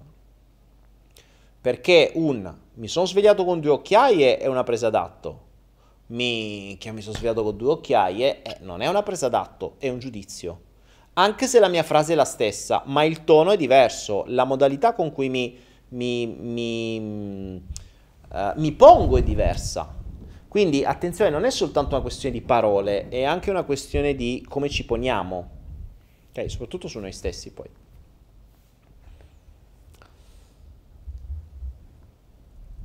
Alezzina dice qui da noi in Puglia se non giudichi sei strano o sei fuori dal mondo. Eh, lo so Alezzina. Non so. Mr. Dado The Crash dice ma come si fa a fare silenzio? Eh, auguri. Come si fa a fare silenzio? Um, non te lo saprei dire. Io ci ho messo tanto tempo per fare silenzio. Mi sono liberato di tutte le fonti di stress. Prima, quando avevo mille cose, prima io mi creavo, mi creavo cose proprio per stressarmi, cioè per occupare il tempo. Perché non volevo pensare, tantissime persone fanno così. Tantissime persone, pur di non avere il silenzio interiore, si occupano la vita. Ora, c'è già chi ha mille voci dentro e ce l'ha già occupata di suo, quindi può pure stare senza fa niente, già sta impicciata del cervello che sente 7000 voci, ah guarda questo, guarda quell'altro, oddio l'aria è troppo calda, è troppo fredda, è troppo... quindi se, se, fa mille paranoie.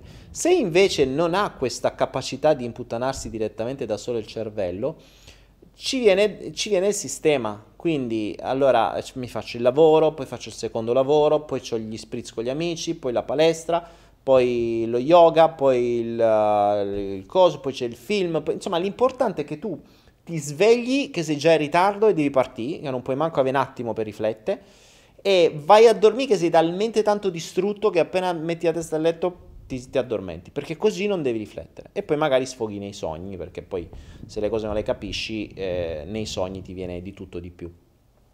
E, e questo è uno dei motivi per cui quando ci si ferma a fare meditazione, poi c'è gente che sbrocca perché la meditazione è un momento in cui la mente si quieta e quello che deve uscire, se tu non gli permetti di uscire perché la mente è costantemente incasinata o da quel, dagli, dai casini interni o dalle occupazioni esterne, quello che deve uscire poi esce forte, esce preponderante. C'è stato qualcuno che durante gli hypnoflow uh, ha avuto de, delle botte pazzesche. Perché? Perché se non sei abituato a fare quiete nella tua testa, appena c'è un attimo di tranquillità, tutta la monnezza che si è accumulata, che non vede l'ora di uscire, esce. Ecco perché eh, do tutti quei disclaimer, quelle avvertenze negli hypnoflow, perché insomma bisogna fare un po' attenzione a quietare la mente se non siete abituati. Quindi cosa fare? Innanzitutto, eh, innanzitutto mh, cominciate a eliminare fonti di stress, cioè capite perché fate le cose, perché le fate davvero. C'è gente, ad esempio, che si occupa, si occupava la vita o si occupa la vita, mh, ad esempio, se è una relazione che non gli piace, magari da tanto tempo, non ha il coraggio di mollarla per mille motivi, sempre per non fare, per non sentire i genitori, per non sentire i nonni, per non sentire tutti i casini. Quindi per mille motivi è meno comodo lasciarla che tenerla, però pur di evitare di stare in casa con quella persona si inventa mille attività e il viaggio, e il corso, e il yoga, e il coso, e di, di tutto di più. Io avevo gente, ci sono, conoscevo gente che si andava a fare corsi da 3-4 mila euro in giro per il mondo, eh, semplicemente perché così non stava a casa, quindi scappava da casa. Infatti, buona parte dei corsi residenziali che si fanno fuori eh, sono fatti anche da, eh, cioè sono seguiti da molte persone che scappano da casa, che sperano lì di andare a risolvere, ma in realtà vedevo persone che rifacevano lo stesso corso 3-4 volte, pagando sempre la stessa cifra. Io mi sono chiesto, scusa, ma sei stupido che non hai capito quello che ti ha detto per 3-4 volte? Perché ripaghi migliaia di euro per rifare lo stesso corso? Non l'hai capito? E quindi che ci vieni a fare di nuovo a rifarlo? Dice no, perché così reincontro gli amici, stiamo tutti assieme, qui c'è un ambiente diverso, capito? Ma non c'è bisogno di dare 3.000 euro al trainer per incontrare gli amici, mettiti d'accordo con gli amici, vatti a fare una crociera. Invece no, Invece questo è quello che accade, eh, sono quelli che io chiamo i corsisti, no? Cioè i corsisti, quelli che fanno i corsi nella vita, eh, loro nella vita fanno i corsi, cioè non è che vogliono imparare, no, loro fanno i corsi, punto. Seguono i corsi, non imparano una mazza dal corso, però fanno il corso.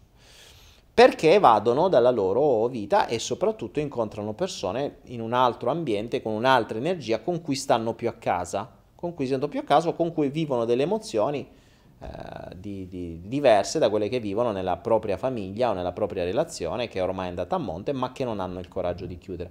Questa è un'altra delle, ehm, del, delle cose che accadono. Andrew dice come quelle persone che stanno meglio al lavoro che a casa. Sì, ma stai, stai scherzando, per forza, voglia. Siamo pieni di immondizia mentale, dice a me le meditazioni e gli ipno fanno addormentare, dice Antonietta Basile. Antonietta è una cosa abbastanza normale.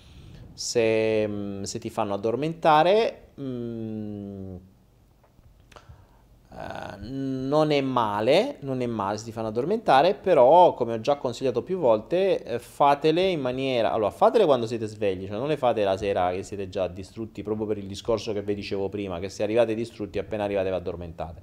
E in più fatele in una posizione scomoda, così magari è un po' più difficile addormentarsi. Monica dice si può scappare anche stando a casa occupando la mente. Ma sì, Monica, assolutamente, assolutamente. Si può scappare in qualunque, in qualunque maniera. Alle grafici io avendo la capacità di imputtanarmi da sola, non capivo che si imputtanava est- esternamente. Ma sì, Ali, ehm, sì, ti capisco, ti capisco, perché ad esempio io sono, oggi come oggi, ho una discreta pace mentale, cioè la mia mente mh, pensa se deve pensare e, e se pensa, pensa in maniera funzionale verso un obiettivo, quindi se deve creare, si attiva, se deve risolvere, si attiva se non deve fare niente, si riposa. Infatti, eh, una cosa interessante è che quando avevo mille aziende e mille casini, io faticavo tantissimo ad addormentarmi. Cioè, quando andavo a letto ci volevano ore perché la mente stava ancora lì a pensare, a fare, a dire, a risolvere, a, a creare, di. Oggi mi metto a letto e mi addormento in un attimo, nella maggior parte dei casi. Nella maggior parte dei casi mi addormento in un attimo. E, e dormo molto meglio e molto più profondamente. Perché Mm, non ho niente a cui pensare. Quindi, come fai a toglierti, a, togliere, a fare silenzio? Inizi a capire quali sono le fonti di stress o le fonti di chiacchiericcio o le fonti di casini mentali e cominci a levare. Cominci a levare una a una. Nel mio caso, a suo tempo, erano le aziende che poi erano, in realtà le aziende erano un modo per sentirmi meno sfigato perché portavano i soldi, eccetera. Infatti poi la, l'universo me l'ha levati i soldi, così ho detto che posto così non ci devi pensare più. E via. Poi quando mi sono risolto le cose sono ritornati.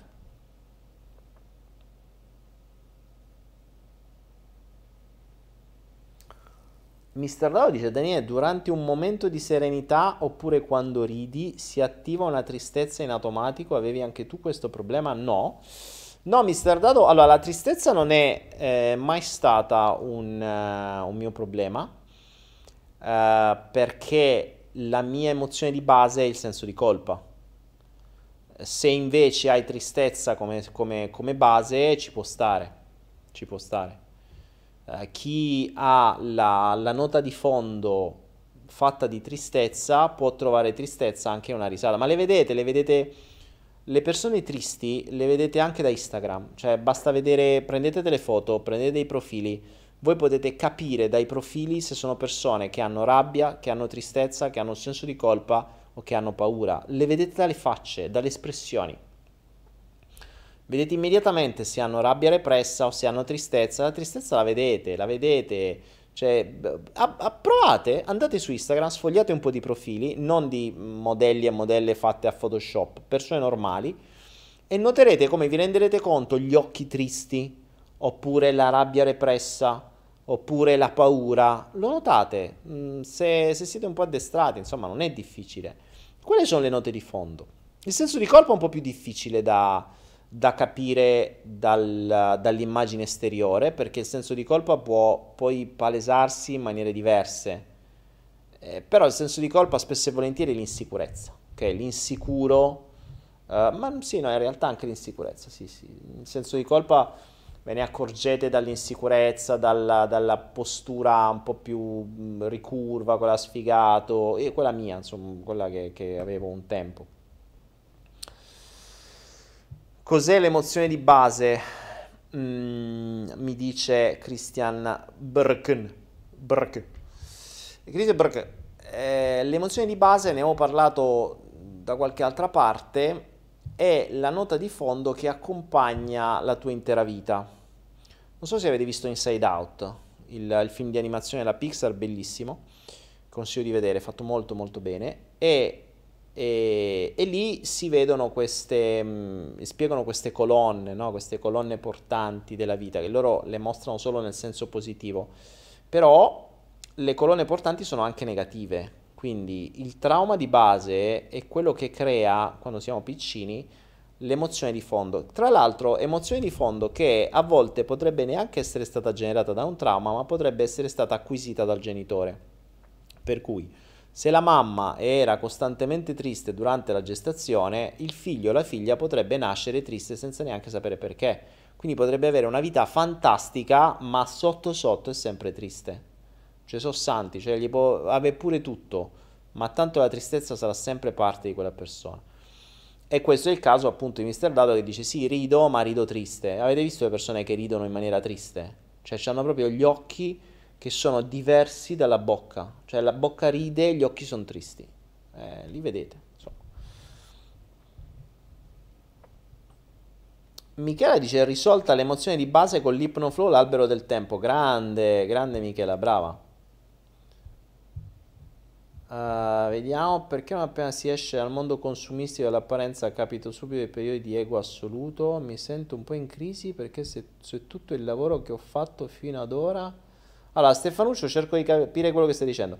Perché non appena si esce dal mondo consumistico e dell'apparenza capito subito dei periodi di ego assoluto. Che vuol dire Stefanuccio? Parla un attimo tricolore, cerca di scrivere potabile, in maniera che tutti ti possiamo capire, sii specifico.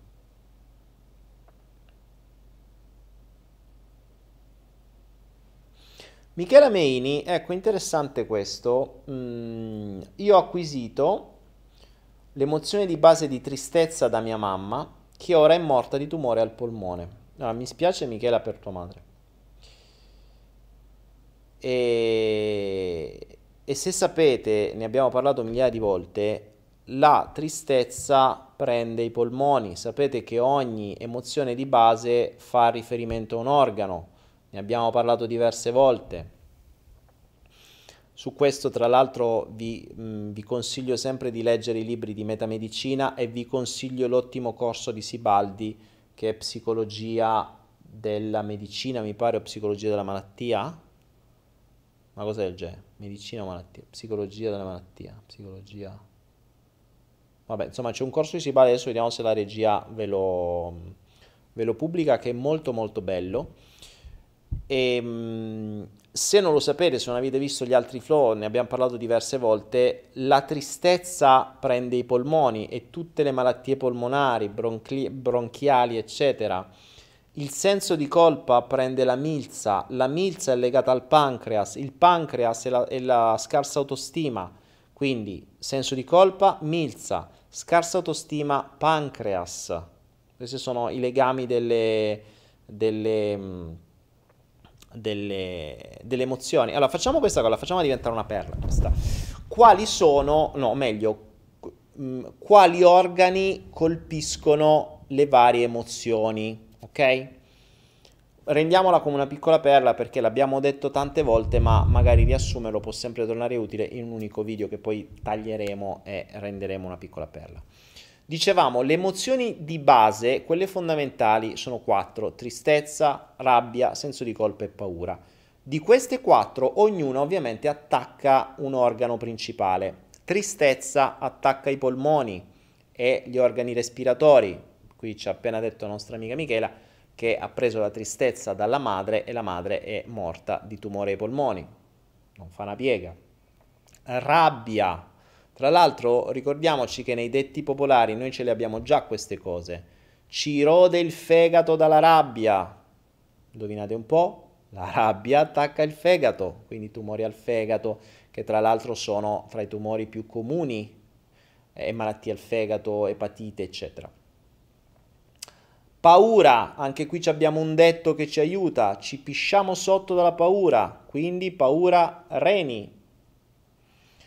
Infatti quando si ha paura c'è subito questo, questo, questo senso di dover fare pipì perché stringe i reni proprio, come se li strizzasse. Quindi paura reni, senso di colpa, milza. La milza è legata al pancreas, stanno là il pancreas e la scarsa autostima. Infatti il senso di colpa porta alla scarsa autostima, perché se io mi sento in colpa non valgo. Chiaro, ok? E queste sono quelle di base. Poi ne abbiamo altre che sono ad esempio la rigidità che tocca il colon e vari, eh, tutte le varie, le varie malattie collegate, morbo di Crohn e compagni Um, le emozioni sessuali represse, che toccano ovviamente gli organi genitali. Mm, che altro? La, l'incapacità di lasciare andare, che tocca uh, sempre l'intestino e nello specifico la parte finale, quindi retto e compagni. Uh, che altre emozioni abbiamo? Mm, fatemi ricordare. Uh, rigidità La mancanza di perdono, il cuore. La mancanza di perdono è la causa, è la seconda o la terza causa maggiore di morte, gli infarti, e, ed è appunto una delle cause maggiori dei casini e dei, delle malattie.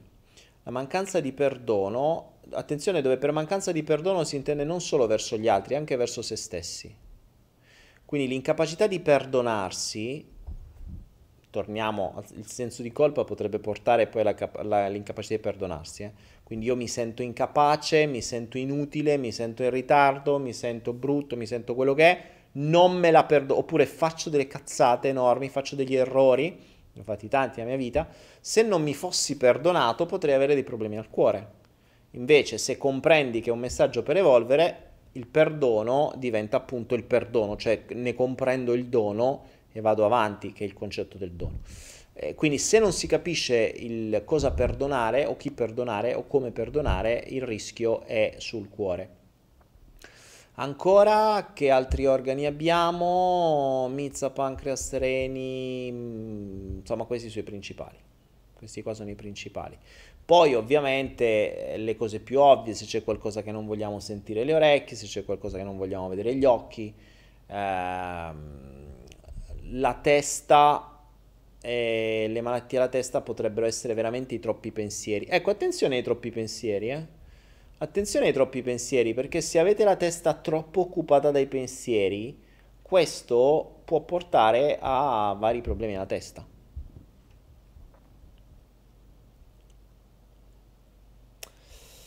Uh, Raffaella dice, Daniele, quando la, la problematica è a livello della struttura tipo le ossa, Mm, allora, Raffaella, su questo ti consiglio il, uh, il, corso di Sibaldi perché su questo è molto molto bello. Eh, psicologia della malattia, medicina, non mi ricordo, adesso vediamo. Che dà delle visioni diverse. Allora, le grandi ossa e le giunture ehm, possono essere, secondo questa versione, causa di delusioni cioè delusioni pesanti nei, conf- nei confronti di, che ne so, persone, eventi, momenti di vita, eccetera. Eh, apparato digerente, giusto? Lo, sto- Beh, lo stomaco, ve l'ho detto, eh, preoccupazioni. Le preoccupazioni attaccano tutta la parte del plesso solare e quindi tutta la parte dell'apparato digerente. Le preoccupazioni sono, se la vogliamo vedere tutta, toccano il chakra giallo. Il chakra giallo è il chakra del potere che appunto sta in zona ombelico, no? poco sopra l'ombelico, quindi tutta la parte digerente. Quindi tutta la parte digerente, stomaco per primo, gastriti e compagnia, sono dovute dalle preoccupazioni, ovvero se ho troppe preoccupazioni eh, lo stomaco ne ripaga, infatti era quello di cui io soffrivo quando avevo sei aziende e stavo impicciato di queste cose. Ed è tra l'altro una delle cose più comuni, le gastriti e compagnia, la gente va avanti dei Malox e cose varie. Valentino Brunetti, grazie, grazie Valentino per la tua donazione. Sono sulla buona strada con il salto quantico. Grazie Valentino. Ricordati Valentino che il, um, eh, il salto quantico poi quando arrivi alla fine, che ancora non è finito, però quando arrivi, poi gli ipnoflow sono la parte spirito, ok? Gambe e braccia, mi dice Matteo Martone. Matteo Martone, allora, le gambe sono ciò che devi fare nel futuro, le braccia sono ciò che stai facendo nel presente. Ok? Perché le braccia è ciò che usi appunto per fare, le gambe è ciò che usi per muoverti. Sono sempre abbastanza metaforiche le cose, eh? non è così difficile. Anna Zanchi, Daniele, blocco del ciclo mestruale a 42 anni. Eh, Anna, mh, mm, il blocco del ciclo mestruale può essere dovuto a mille motivi.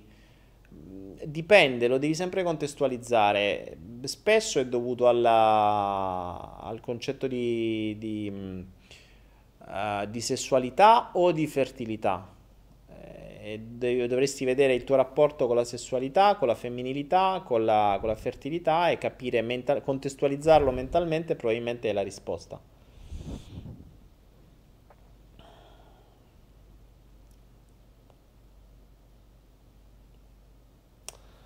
Ah, Mister Dato, Daniele, botta presa sul coccige. Ora mi fa male, cosa devo capire? Allora, il coccige è per antonomasia il chakra della terra, il chakra della radice.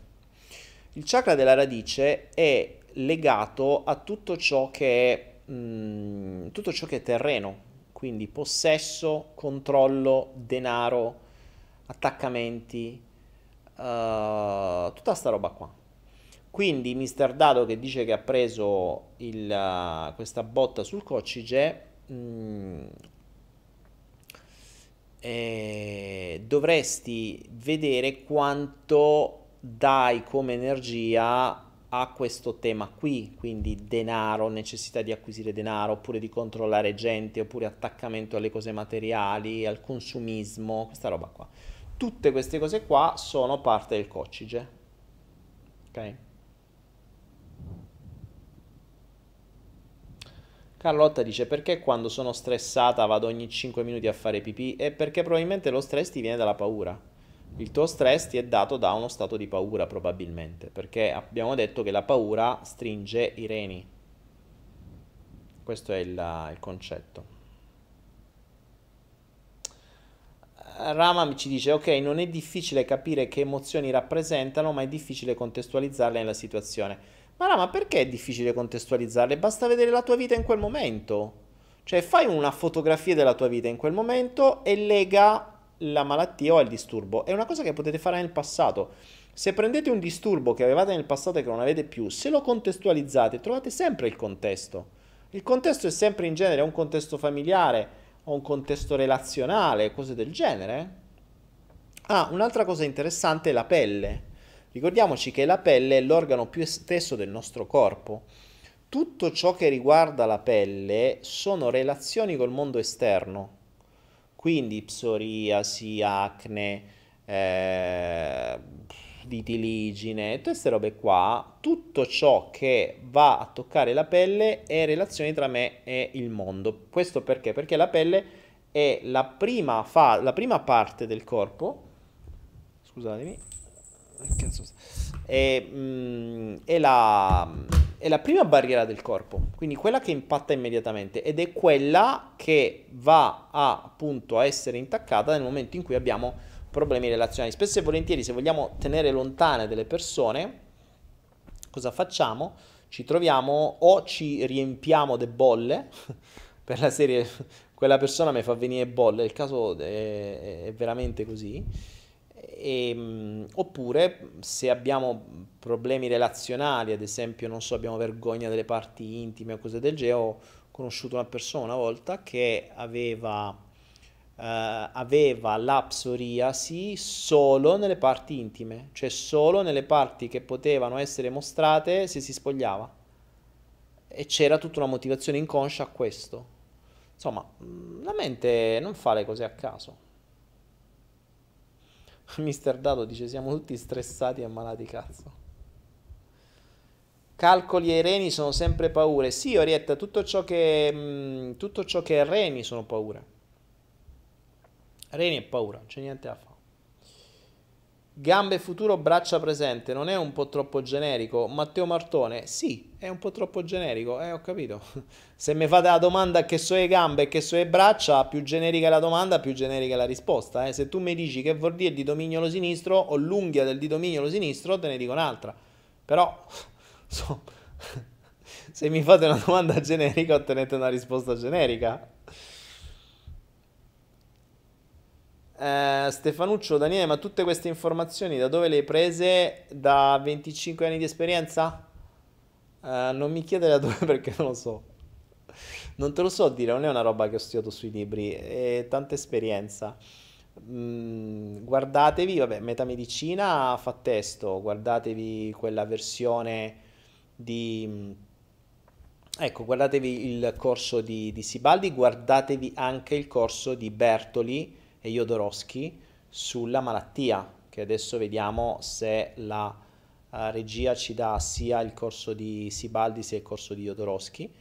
Uh, entrambi molto belli, entrambi danno due versioni diverse, ad esempio Yod- la, l'approccio di Jodorowsky, che poi è anche quello che viene usato dalla Mereu, di cui abbiamo anche su un corso su Anaera, adesso vediamo se la regia riesce a trovare tutto, ehm, danno approcci danno approcci diversi e spiegazioni diverse. Eh, sinceramente l'approccio che preferisco di più ultimamente è quello della persona stessa, cioè non generalizzare, nel senso che se si chiede alla persona che problema hai, se non ti dà la versione medica per la serie ciò il... Uh, e ti dice quello che gli hanno detto i medici, ma dici sì ok vabbè, ma in poche parole qual è il problema? E ti fai spiegare il problema, quindi qual è l'invalidazione, cioè che cosa non ti fa fare, e, e a quel punto eh, capisci lì qual è il, qual è il, um, il vero problema che c'è dietro. Vi faccio un esempio pratico. Allora, io in questi giorni sto avendo un problema al braccio destro, cioè stanco. Ok, probabilmente ho un tendine infiammato, infatti lo sento se tocco qua, mi va proprio dal gomito a qui, lo sento proprio qua, cioè lo sto sentendo infiammato, quindi eh, capisco che è questo. Qual è la cosa bella? Bella, relativamente. Sapete qual è il, quali sono i gesti che mi... vi faccio vedere? Aia, infatti mi ha fatto appena male. Mm, come faccio a capire che cos'è? Cioè io questo qui, se dovessi sentire metamedicina, ti dovrei dire, ok, allora abbraccio è qualcosa che sto facendo nel presente, buba, devo capire. Se dovessi fare qualcosa con me stesso, dovrei farmi una, un'autipnosi, cosa che mi sono già fatto, andare a chiedere al mio braccio qual è il problema e mi avrebbe dato e mi dà una risposta. Ma la cosa più interessante è che se io chiedessi a me stesso, scusa, che, che cos'è che ti impedisce di fare? Ora, sapete quali sono le mosse che più mi impedisce di fare questo dolore al braccio? Molto semplice. Utilizzo del mouse e posizione del telefono. Qual è il messaggio? Non è difficile, eh? non è che c'è uno sciamano. Cioè, non è che c'è uno sciamano. Allenta, utilizza meno. Infatti, non so se avete notato, questi giorni sono stato molto meno presente Vabbè, a parte ho viaggiato, non ci sono stati flow, uh, chi sta su Instagram ha visto che non ho pubblicato quasi niente, mm, stato, e ovviamente anche l'utilizzo della tastiera del, del computer. Quindi tutto ciò che è computer e telefono mi dà fastidio al braccio. Magari faccio altre cose, no. Quindi, qual è il messaggio che mi sta dando il braccio stanco che mi fa male, il tendine che mi si è ingrossato? È lascia perdere computer e telefono per un po' take it easy, fly down, lascia, allenta, molla. Semplice, no? Non è difficile come messaggio. Cioè, non c'è bisogno di andare a vedere su metamedicina o di fare le transden sciamaniche per capirlo. E, guarda che cosa ti invalida a fare e capisci qual è il problema. Questo, tra l'altro, è uno dei modi, è una delle cose che eh, si può fare a qualunque tipo di malato. È il cosiddetto beneficio secondario. Cioè, se io non lo capisco che devo allentare, eh, me, lo fa, me, lo fa, capire. Eh, le persone che hanno malattie invalidanti o a volte gente che dice di avere depressioni e cose varie, spesso e volentieri sono soluzioni. Il mio disturbo al braccio è una soluzione, non è un problema. Mi sta dicendo, oh, eh, lascia, vivi, fai altre cose. Ci sono altre cose che devi fare di più interessanti adesso. Ci sono tante novità che stanno accadendo Lascia un attimo, se, se non pubblichi 7 video al giorno e 15 storie al giorno, non muore nessuno. Sì, te mancherà qualcuno, e sti cazzi, vabbè, qual è il problema? Gli algoritmi di Facebook e di YouTube, eh, vabbè, che sarà mai, sti cazzi. Non che perdiamo qualche follower su Instagram, e eh, vabbè, li guadagniamo in salute. Cioè, capite? Quindi il, um, il, uh, il principio è eh, cioè, a parte tutto quello che vi possono dire i vari corsi che vi danno degli strumenti, perché Jodorowsky vi dà un approccio, la Mereo anche, ehm, Sibaldi ve ne da un altro, la Rainville ve ne da un altro e Hammer ve ne da un altro. E a parte tutti questi, io ve ne posso dare un altro, a parte tutto questo, l'approccio migliore secondo me è proprio quello di capire, cioè vedere il disturbo o la malattia come una soluzione. Quindi non dovete andare a cercare Mm, cioè dovete andare a cercare il problema che ha risolto. Quindi la malattia o il disturbo non è il problema, è la soluzione. Guardate il mio video sulla malattia nostra alleata. Nel momento in cui approcciate alla malattia come una soluzione, non come un problema, la malattia, ricordatevi, è l'unica soluzione possibile a un problema che voi non siete riusciti a risolvere. Se date la possibilità, quindi se voi trovate una soluzione alternativa al problema, la malattia non ha più senso di esistere. Spesso e volentieri esiste proprio perché non avete trovato un'altra soluzione migliore al problema. Cosa vuol dire? Vuol dire che se qualcuno si è fatto venire un tumore per poter avere attenzioni, per non avere più responsabilità, per avere tutti attorno, per avere la famiglia unita, per poter eh, avere gli schiavi che sono lì tutti pronti perché tanto c'è il tumore, Ok, bene, se per ottenere tutto questo l'unica maniera era il tumore, quel tumore non guarirà mai. Se invece trova un altro modo per fare questo, allora il tumore può andare via. Spesso e volentieri non lo troverà mai. Perché il problema di chi è malato è che se guarisse dovrebbe tornare alla vita normale, ma se gli piaceva la vita normale non si sarebbe ammalato. Cioè questo è il paradosso, capite? Cioè la gente si ammala perché c'è qualcosa che non va nella sua vita. E se guarirebbe, tornerebbe a quella vita in cui c'è qualcosa che non va e quindi si ammalerebbe. Ed infatti non è un caso di quelli che mh, quando, se casomai guariscono da una malattia importante, dopo un po' di tempo ri- ne riprendono un'altra, se ritornano nella loro stessa vita. L'altro giorno, nell'altro flow, avevamo nel flow 145, avevamo, se non ricordo male, 145, avevamo eh, Simona, la nostra, quella che mi ha regalato Don Raimond, questo quello qua, e, e lei a 18 anni ha avuto un tumore al seno. Ha capito qualcosa? No. Ha ripreso la sua stessa vita, quindi è stato curato e ha ripreso la sua stessa vita. Per cominciare a capire qualcosa ha avuto bisogno di tre incidenti quasi mortali. Tre incidenti e un tumore. Cioè un tumore, tre incidenti, ha cominciato a porsi qualche dubbio. Ha detto, ops, forse devo cambiare qualcosa. Ha cambiato qualcosa? Qualcosina. Qualcosina. Non tantissimo, qualcosina. Ma appena si distrae ci ricasca. Un tumore e tre incidenti. Quindi, insomma, eh, c'è la nostra parte interiore che ci prova in tutte le maniere a darci una mano e dobbiamo ascoltarla. Dobbiamo ascoltarla. Quindi ve, lo, vi dico, ve l'ho già detto, questi giorni sappiate che sarò meno presente perché il mio braccio mi sta dicendo take it easy, fai altro, fai altro. Tra l'altro vi dico già che probabilmente giovedì ci sarò, ma martedì prossimo non ci sarò di nuovo perché ci sono tutto, ho detto gente che viene, gente che va, un porto di un casino. Va bene ragazzi, io direi che vediamo un po'. Um, cosa ci sarà in Flow Circle per la membership? Alin Verdon, non lo so, Alin Verdon, ci stavo pensando oggi. Devo ancora ragionarsi. Daniele, perché le elite finanziarie vogliono avere sempre più controllo del mondo? A cosa gli serve alla fine? Ad avere più controllo del mondo. Eh, loro godono col controllo, no? Qualcuno parlava del coccige. Eh, c'è gente che gode del controllo de- degli altri mm, in maniera inconsapevole degli altri, cioè manipolando gli altri, perché puoi godere del controllo degli altri se sono gli altri che godono essere controllati, che è diverso perché c'è chi gode essere controllato e non vede l'ora di essere controllato, ma è una cosa reciproca e piacevole. Quindi se si incontrano due persone, una che ama controllare e una che ama essere controllata, va bene. 2, 3, 4, 5. Ma quando un intero sistema condiziona i popoli nelle loro menti da quando sono piccoli per poi ottenere un beneficio loro senza che nessuno gliel'abbia detto, eh, cioè senza che queste persone abbiano scelto, non va bene. È un po' come quando tu prendi un cane e gli metti un guinzaglio, senza che il cane ti dica, oh senti, so io che voglio che mi metti il guinzaglio. No, cioè il cane non ha firmato un contratto.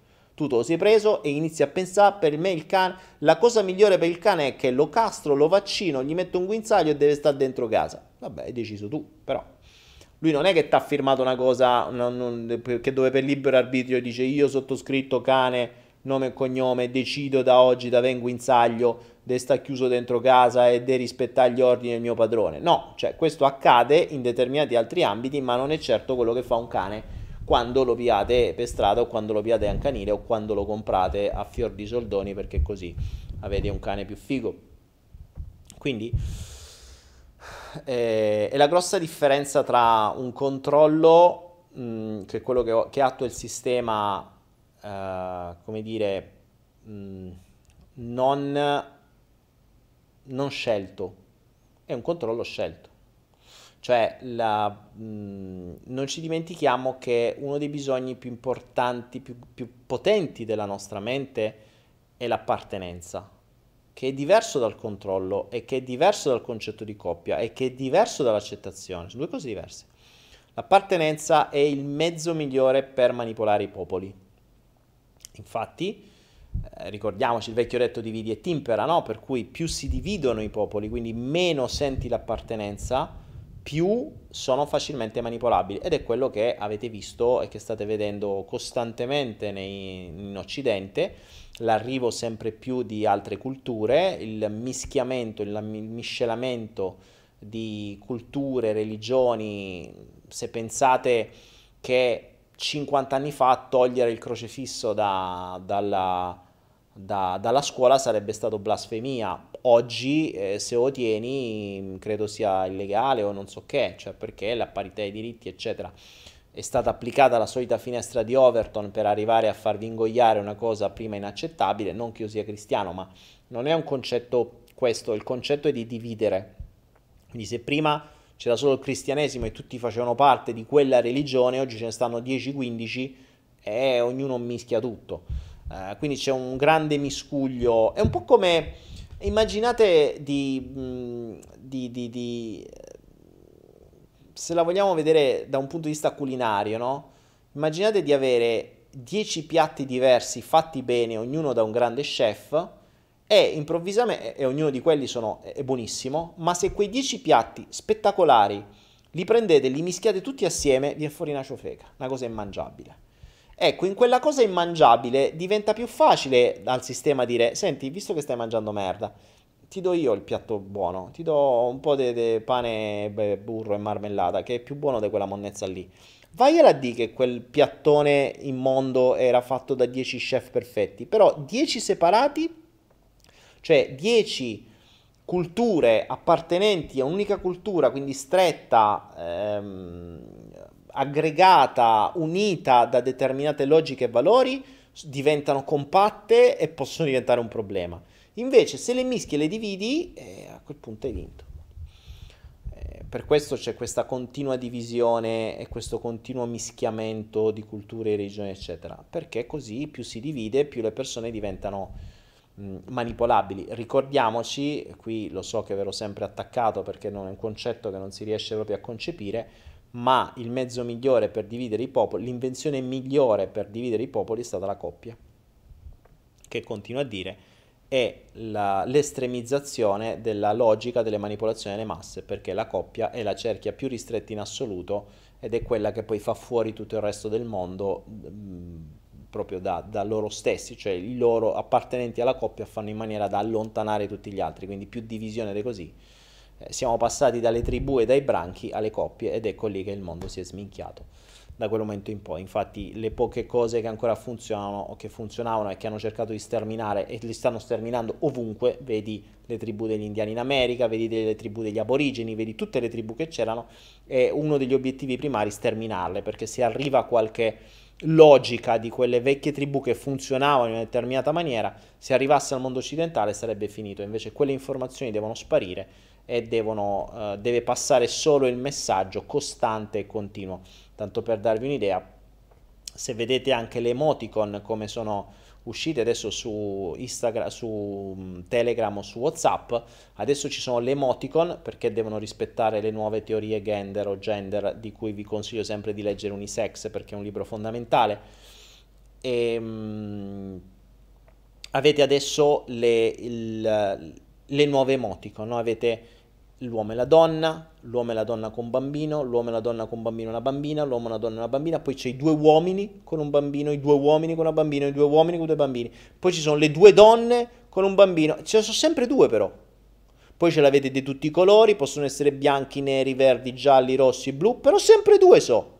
Non è che c'è sta l'emotico con un uomo e due donne, due donne e un uomo, un uomo e tre donne, tre, tre donne e due uomini. No, quelle non ci stanno l'emoticon. Perché? Perché non deve essere manco concepibile questo concetto, non deve esistere. Fatele come vi pare, uomini, donne, animali, quello che vi pare, basta che sono due, ne rompete io. Quello è un po' il... Ricordatevi il concetto. Vi fanno credere che voi avete il libero arbitrio nei limiti di quello che interessa a loro. Voi potete mangiare quello che vi pare, potete essere vegani, vegetariani, eh, quello che, che finisce peani, però Cazzo, il glutine lo dovete mangiare sempre. L'unica cosa che fa me veramente male non viene messo fuori da, nessuna, da nessun coso alimentare. No. Magna vegetariano, magnate la pizza vegetariana. Magni vegano, magnati la pizza vegana. Ma la pizza c'è sempre. Cazzo di glutine c'è sempre. Non c'è una, infatti l'unica malattia che è stata generata è quella sul glutine. Idem, la coppia è l'unica cosa che deve passare. Vuoi la coppia il bianco? Va bene. Vuoi la coppia gay? È accettata. Vuoi la coppia lesbica? Va benissimo. Basta che ho due. Perché già se so tre in casino lascia perdere che qualcuno gli viene il dubbio che si possa fare. No, lascia perdere che poi da tre diventano quattro, cinque, ha fatto la tribù e ci ha fottuto. No, così deve essere. Ok? Quindi il passaggio è sempre quello. Il giochino è sempre lo stesso. Basta. Io vi consiglio sempre di leggere. Eccoli là. Eh, vi consiglio di leggere Unisex che è fondamentale. Eh, eccole là, eh, vedete le, le, icone che ci sono. Ora trovatemi un'icona in cui c'è un uomo e due donne, o due donne e un uomo, oppure due donne e due uomini, oppure un uomo e tre donne, oppure, tre do- oppure due uomini e tre donne. Oppure trovatemi queste icone perché non ci sono queste emoji. Per quale motivo? Questa, secondo me, è razzismo. Questo è il vero razzismo. Allora dobbiamo dire, possono essere di tutti i colori, però deve essere due. E perché? Perché non dobbiamo fare un nuovo mondo in cui si può fare una cosa diversa? Dove sta scritto? No, niente, si può fare. Gesuina Puligheddu. Ti rispondo e poi vado in chiusura. Allora, Gesuina mi chiede che, che fine ha fatto il concetto scegli me di uno dei flow che avevo, di cui ho parlato. Allora, il, l'idea era buona. Ehm, la cosa su cui ho avuto grosse difficoltà è stata la parte tecnica, perché mi sono reso conto che era letteralmente impossibile fare la diretta, una diretta decente, dove poter fare qualcosa di interessante senza intoppi, che fosse con una linea fatta bene, che fosse con una qualità fatta bene e che sia fruibile per tutti. Eh, per cui o c'erano, cioè o avevano una scarsa linea, o avevano una scarso telecamera, o, ehm, o c'erano tutta una serie di problemi tecnici. Cioè, insomma, alla fine c'erano persone interessanti che ho selezionato, però eh, diventava poco fruibile. Allora io non faccio coaching private, volevo provare a fare questa cosa per il pubblico mh, mm, ho visto che l'universo non me l'ha permesso, quindi il flow non ha flowizzato bene. Però da lì poi siamo evoluti verso gli hypnoflow, quindi ho detto perché devo fare qualcosa a uno se posso farlo a tutti in maniera più fruibile per tutti che poi resta e quindi li abbiamo trasformati in hypnoflow, quindi diciamo che lo scegli me si è un po' evoluto negli hypnoflow. Se non avete visto gli hypnoflow ve li consiglio vivamente. Uh, ve le consiglio vivamente e mm, guardateli e fatele più e più volte. Bene ragazzi, io per questa sera vi saluto. Ho un po' gli orari stravolti, qualcuno mi ha detto ti vedo un po' stanco, sì, sono un po' stanco. Vi saluto insieme al mio amico enorme qui, Don Raimon, che non so se rivedrete prossimamente, magari in qualche altra puntata lo faremo riapparire se necessario. E noi ci vediamo giovedì, quindi fra due giorni. Ricordate tutto quello che vi ho detto e soprattutto come esercizio di questo flow è osservate i vostri pensieri, osservate, ascoltate i vostri pensieri. Se stanno facendo osservazioni, se stanno creando, se stanno facendo qualcosa di funzionale, quindi se stanno risolvendo problemi, se stanno creando qualcosa di nuovo, se stanno osservando il mondo circostante o se stanno giudicando, se stanno commentando. Quindi la grossa differenza fra osservazione, creazione, funzionalità o commento o giudizio. Le prime tre sono funzionali. Se creo qualcosa di nuovo è utile. Se sto risolvendo un problema è utile, sto trovando mezzi per risolvere un problema. Se sto osservando, sto con l'attenzione fuori per fare attenzione per vedere che cosa mi manda l'universo, per eh, prendere, sto nel flusso, prendo quello che mi accade, sono presente. Se invece sto dentro a commentare, a giudicare, a, a giudicare me stesso, a giudicare gli altri, a giudicare qualunque cosa mi accada, ecco, sappiate che se così state facendo, state perdendo letteralmente minuti, ore, giorni, settimane, mesi, anni della vostra vita. Smettete e iniziate a fare silenzio. Buonanotte a tutti! There's a vagabond man, citizen of the world, is a clown of his thoughts and his words. Like a cat, sometimes fast and sometimes much more slow, and his song is follow the flow. He's just doing what he can between reality and his ghost. He's still searching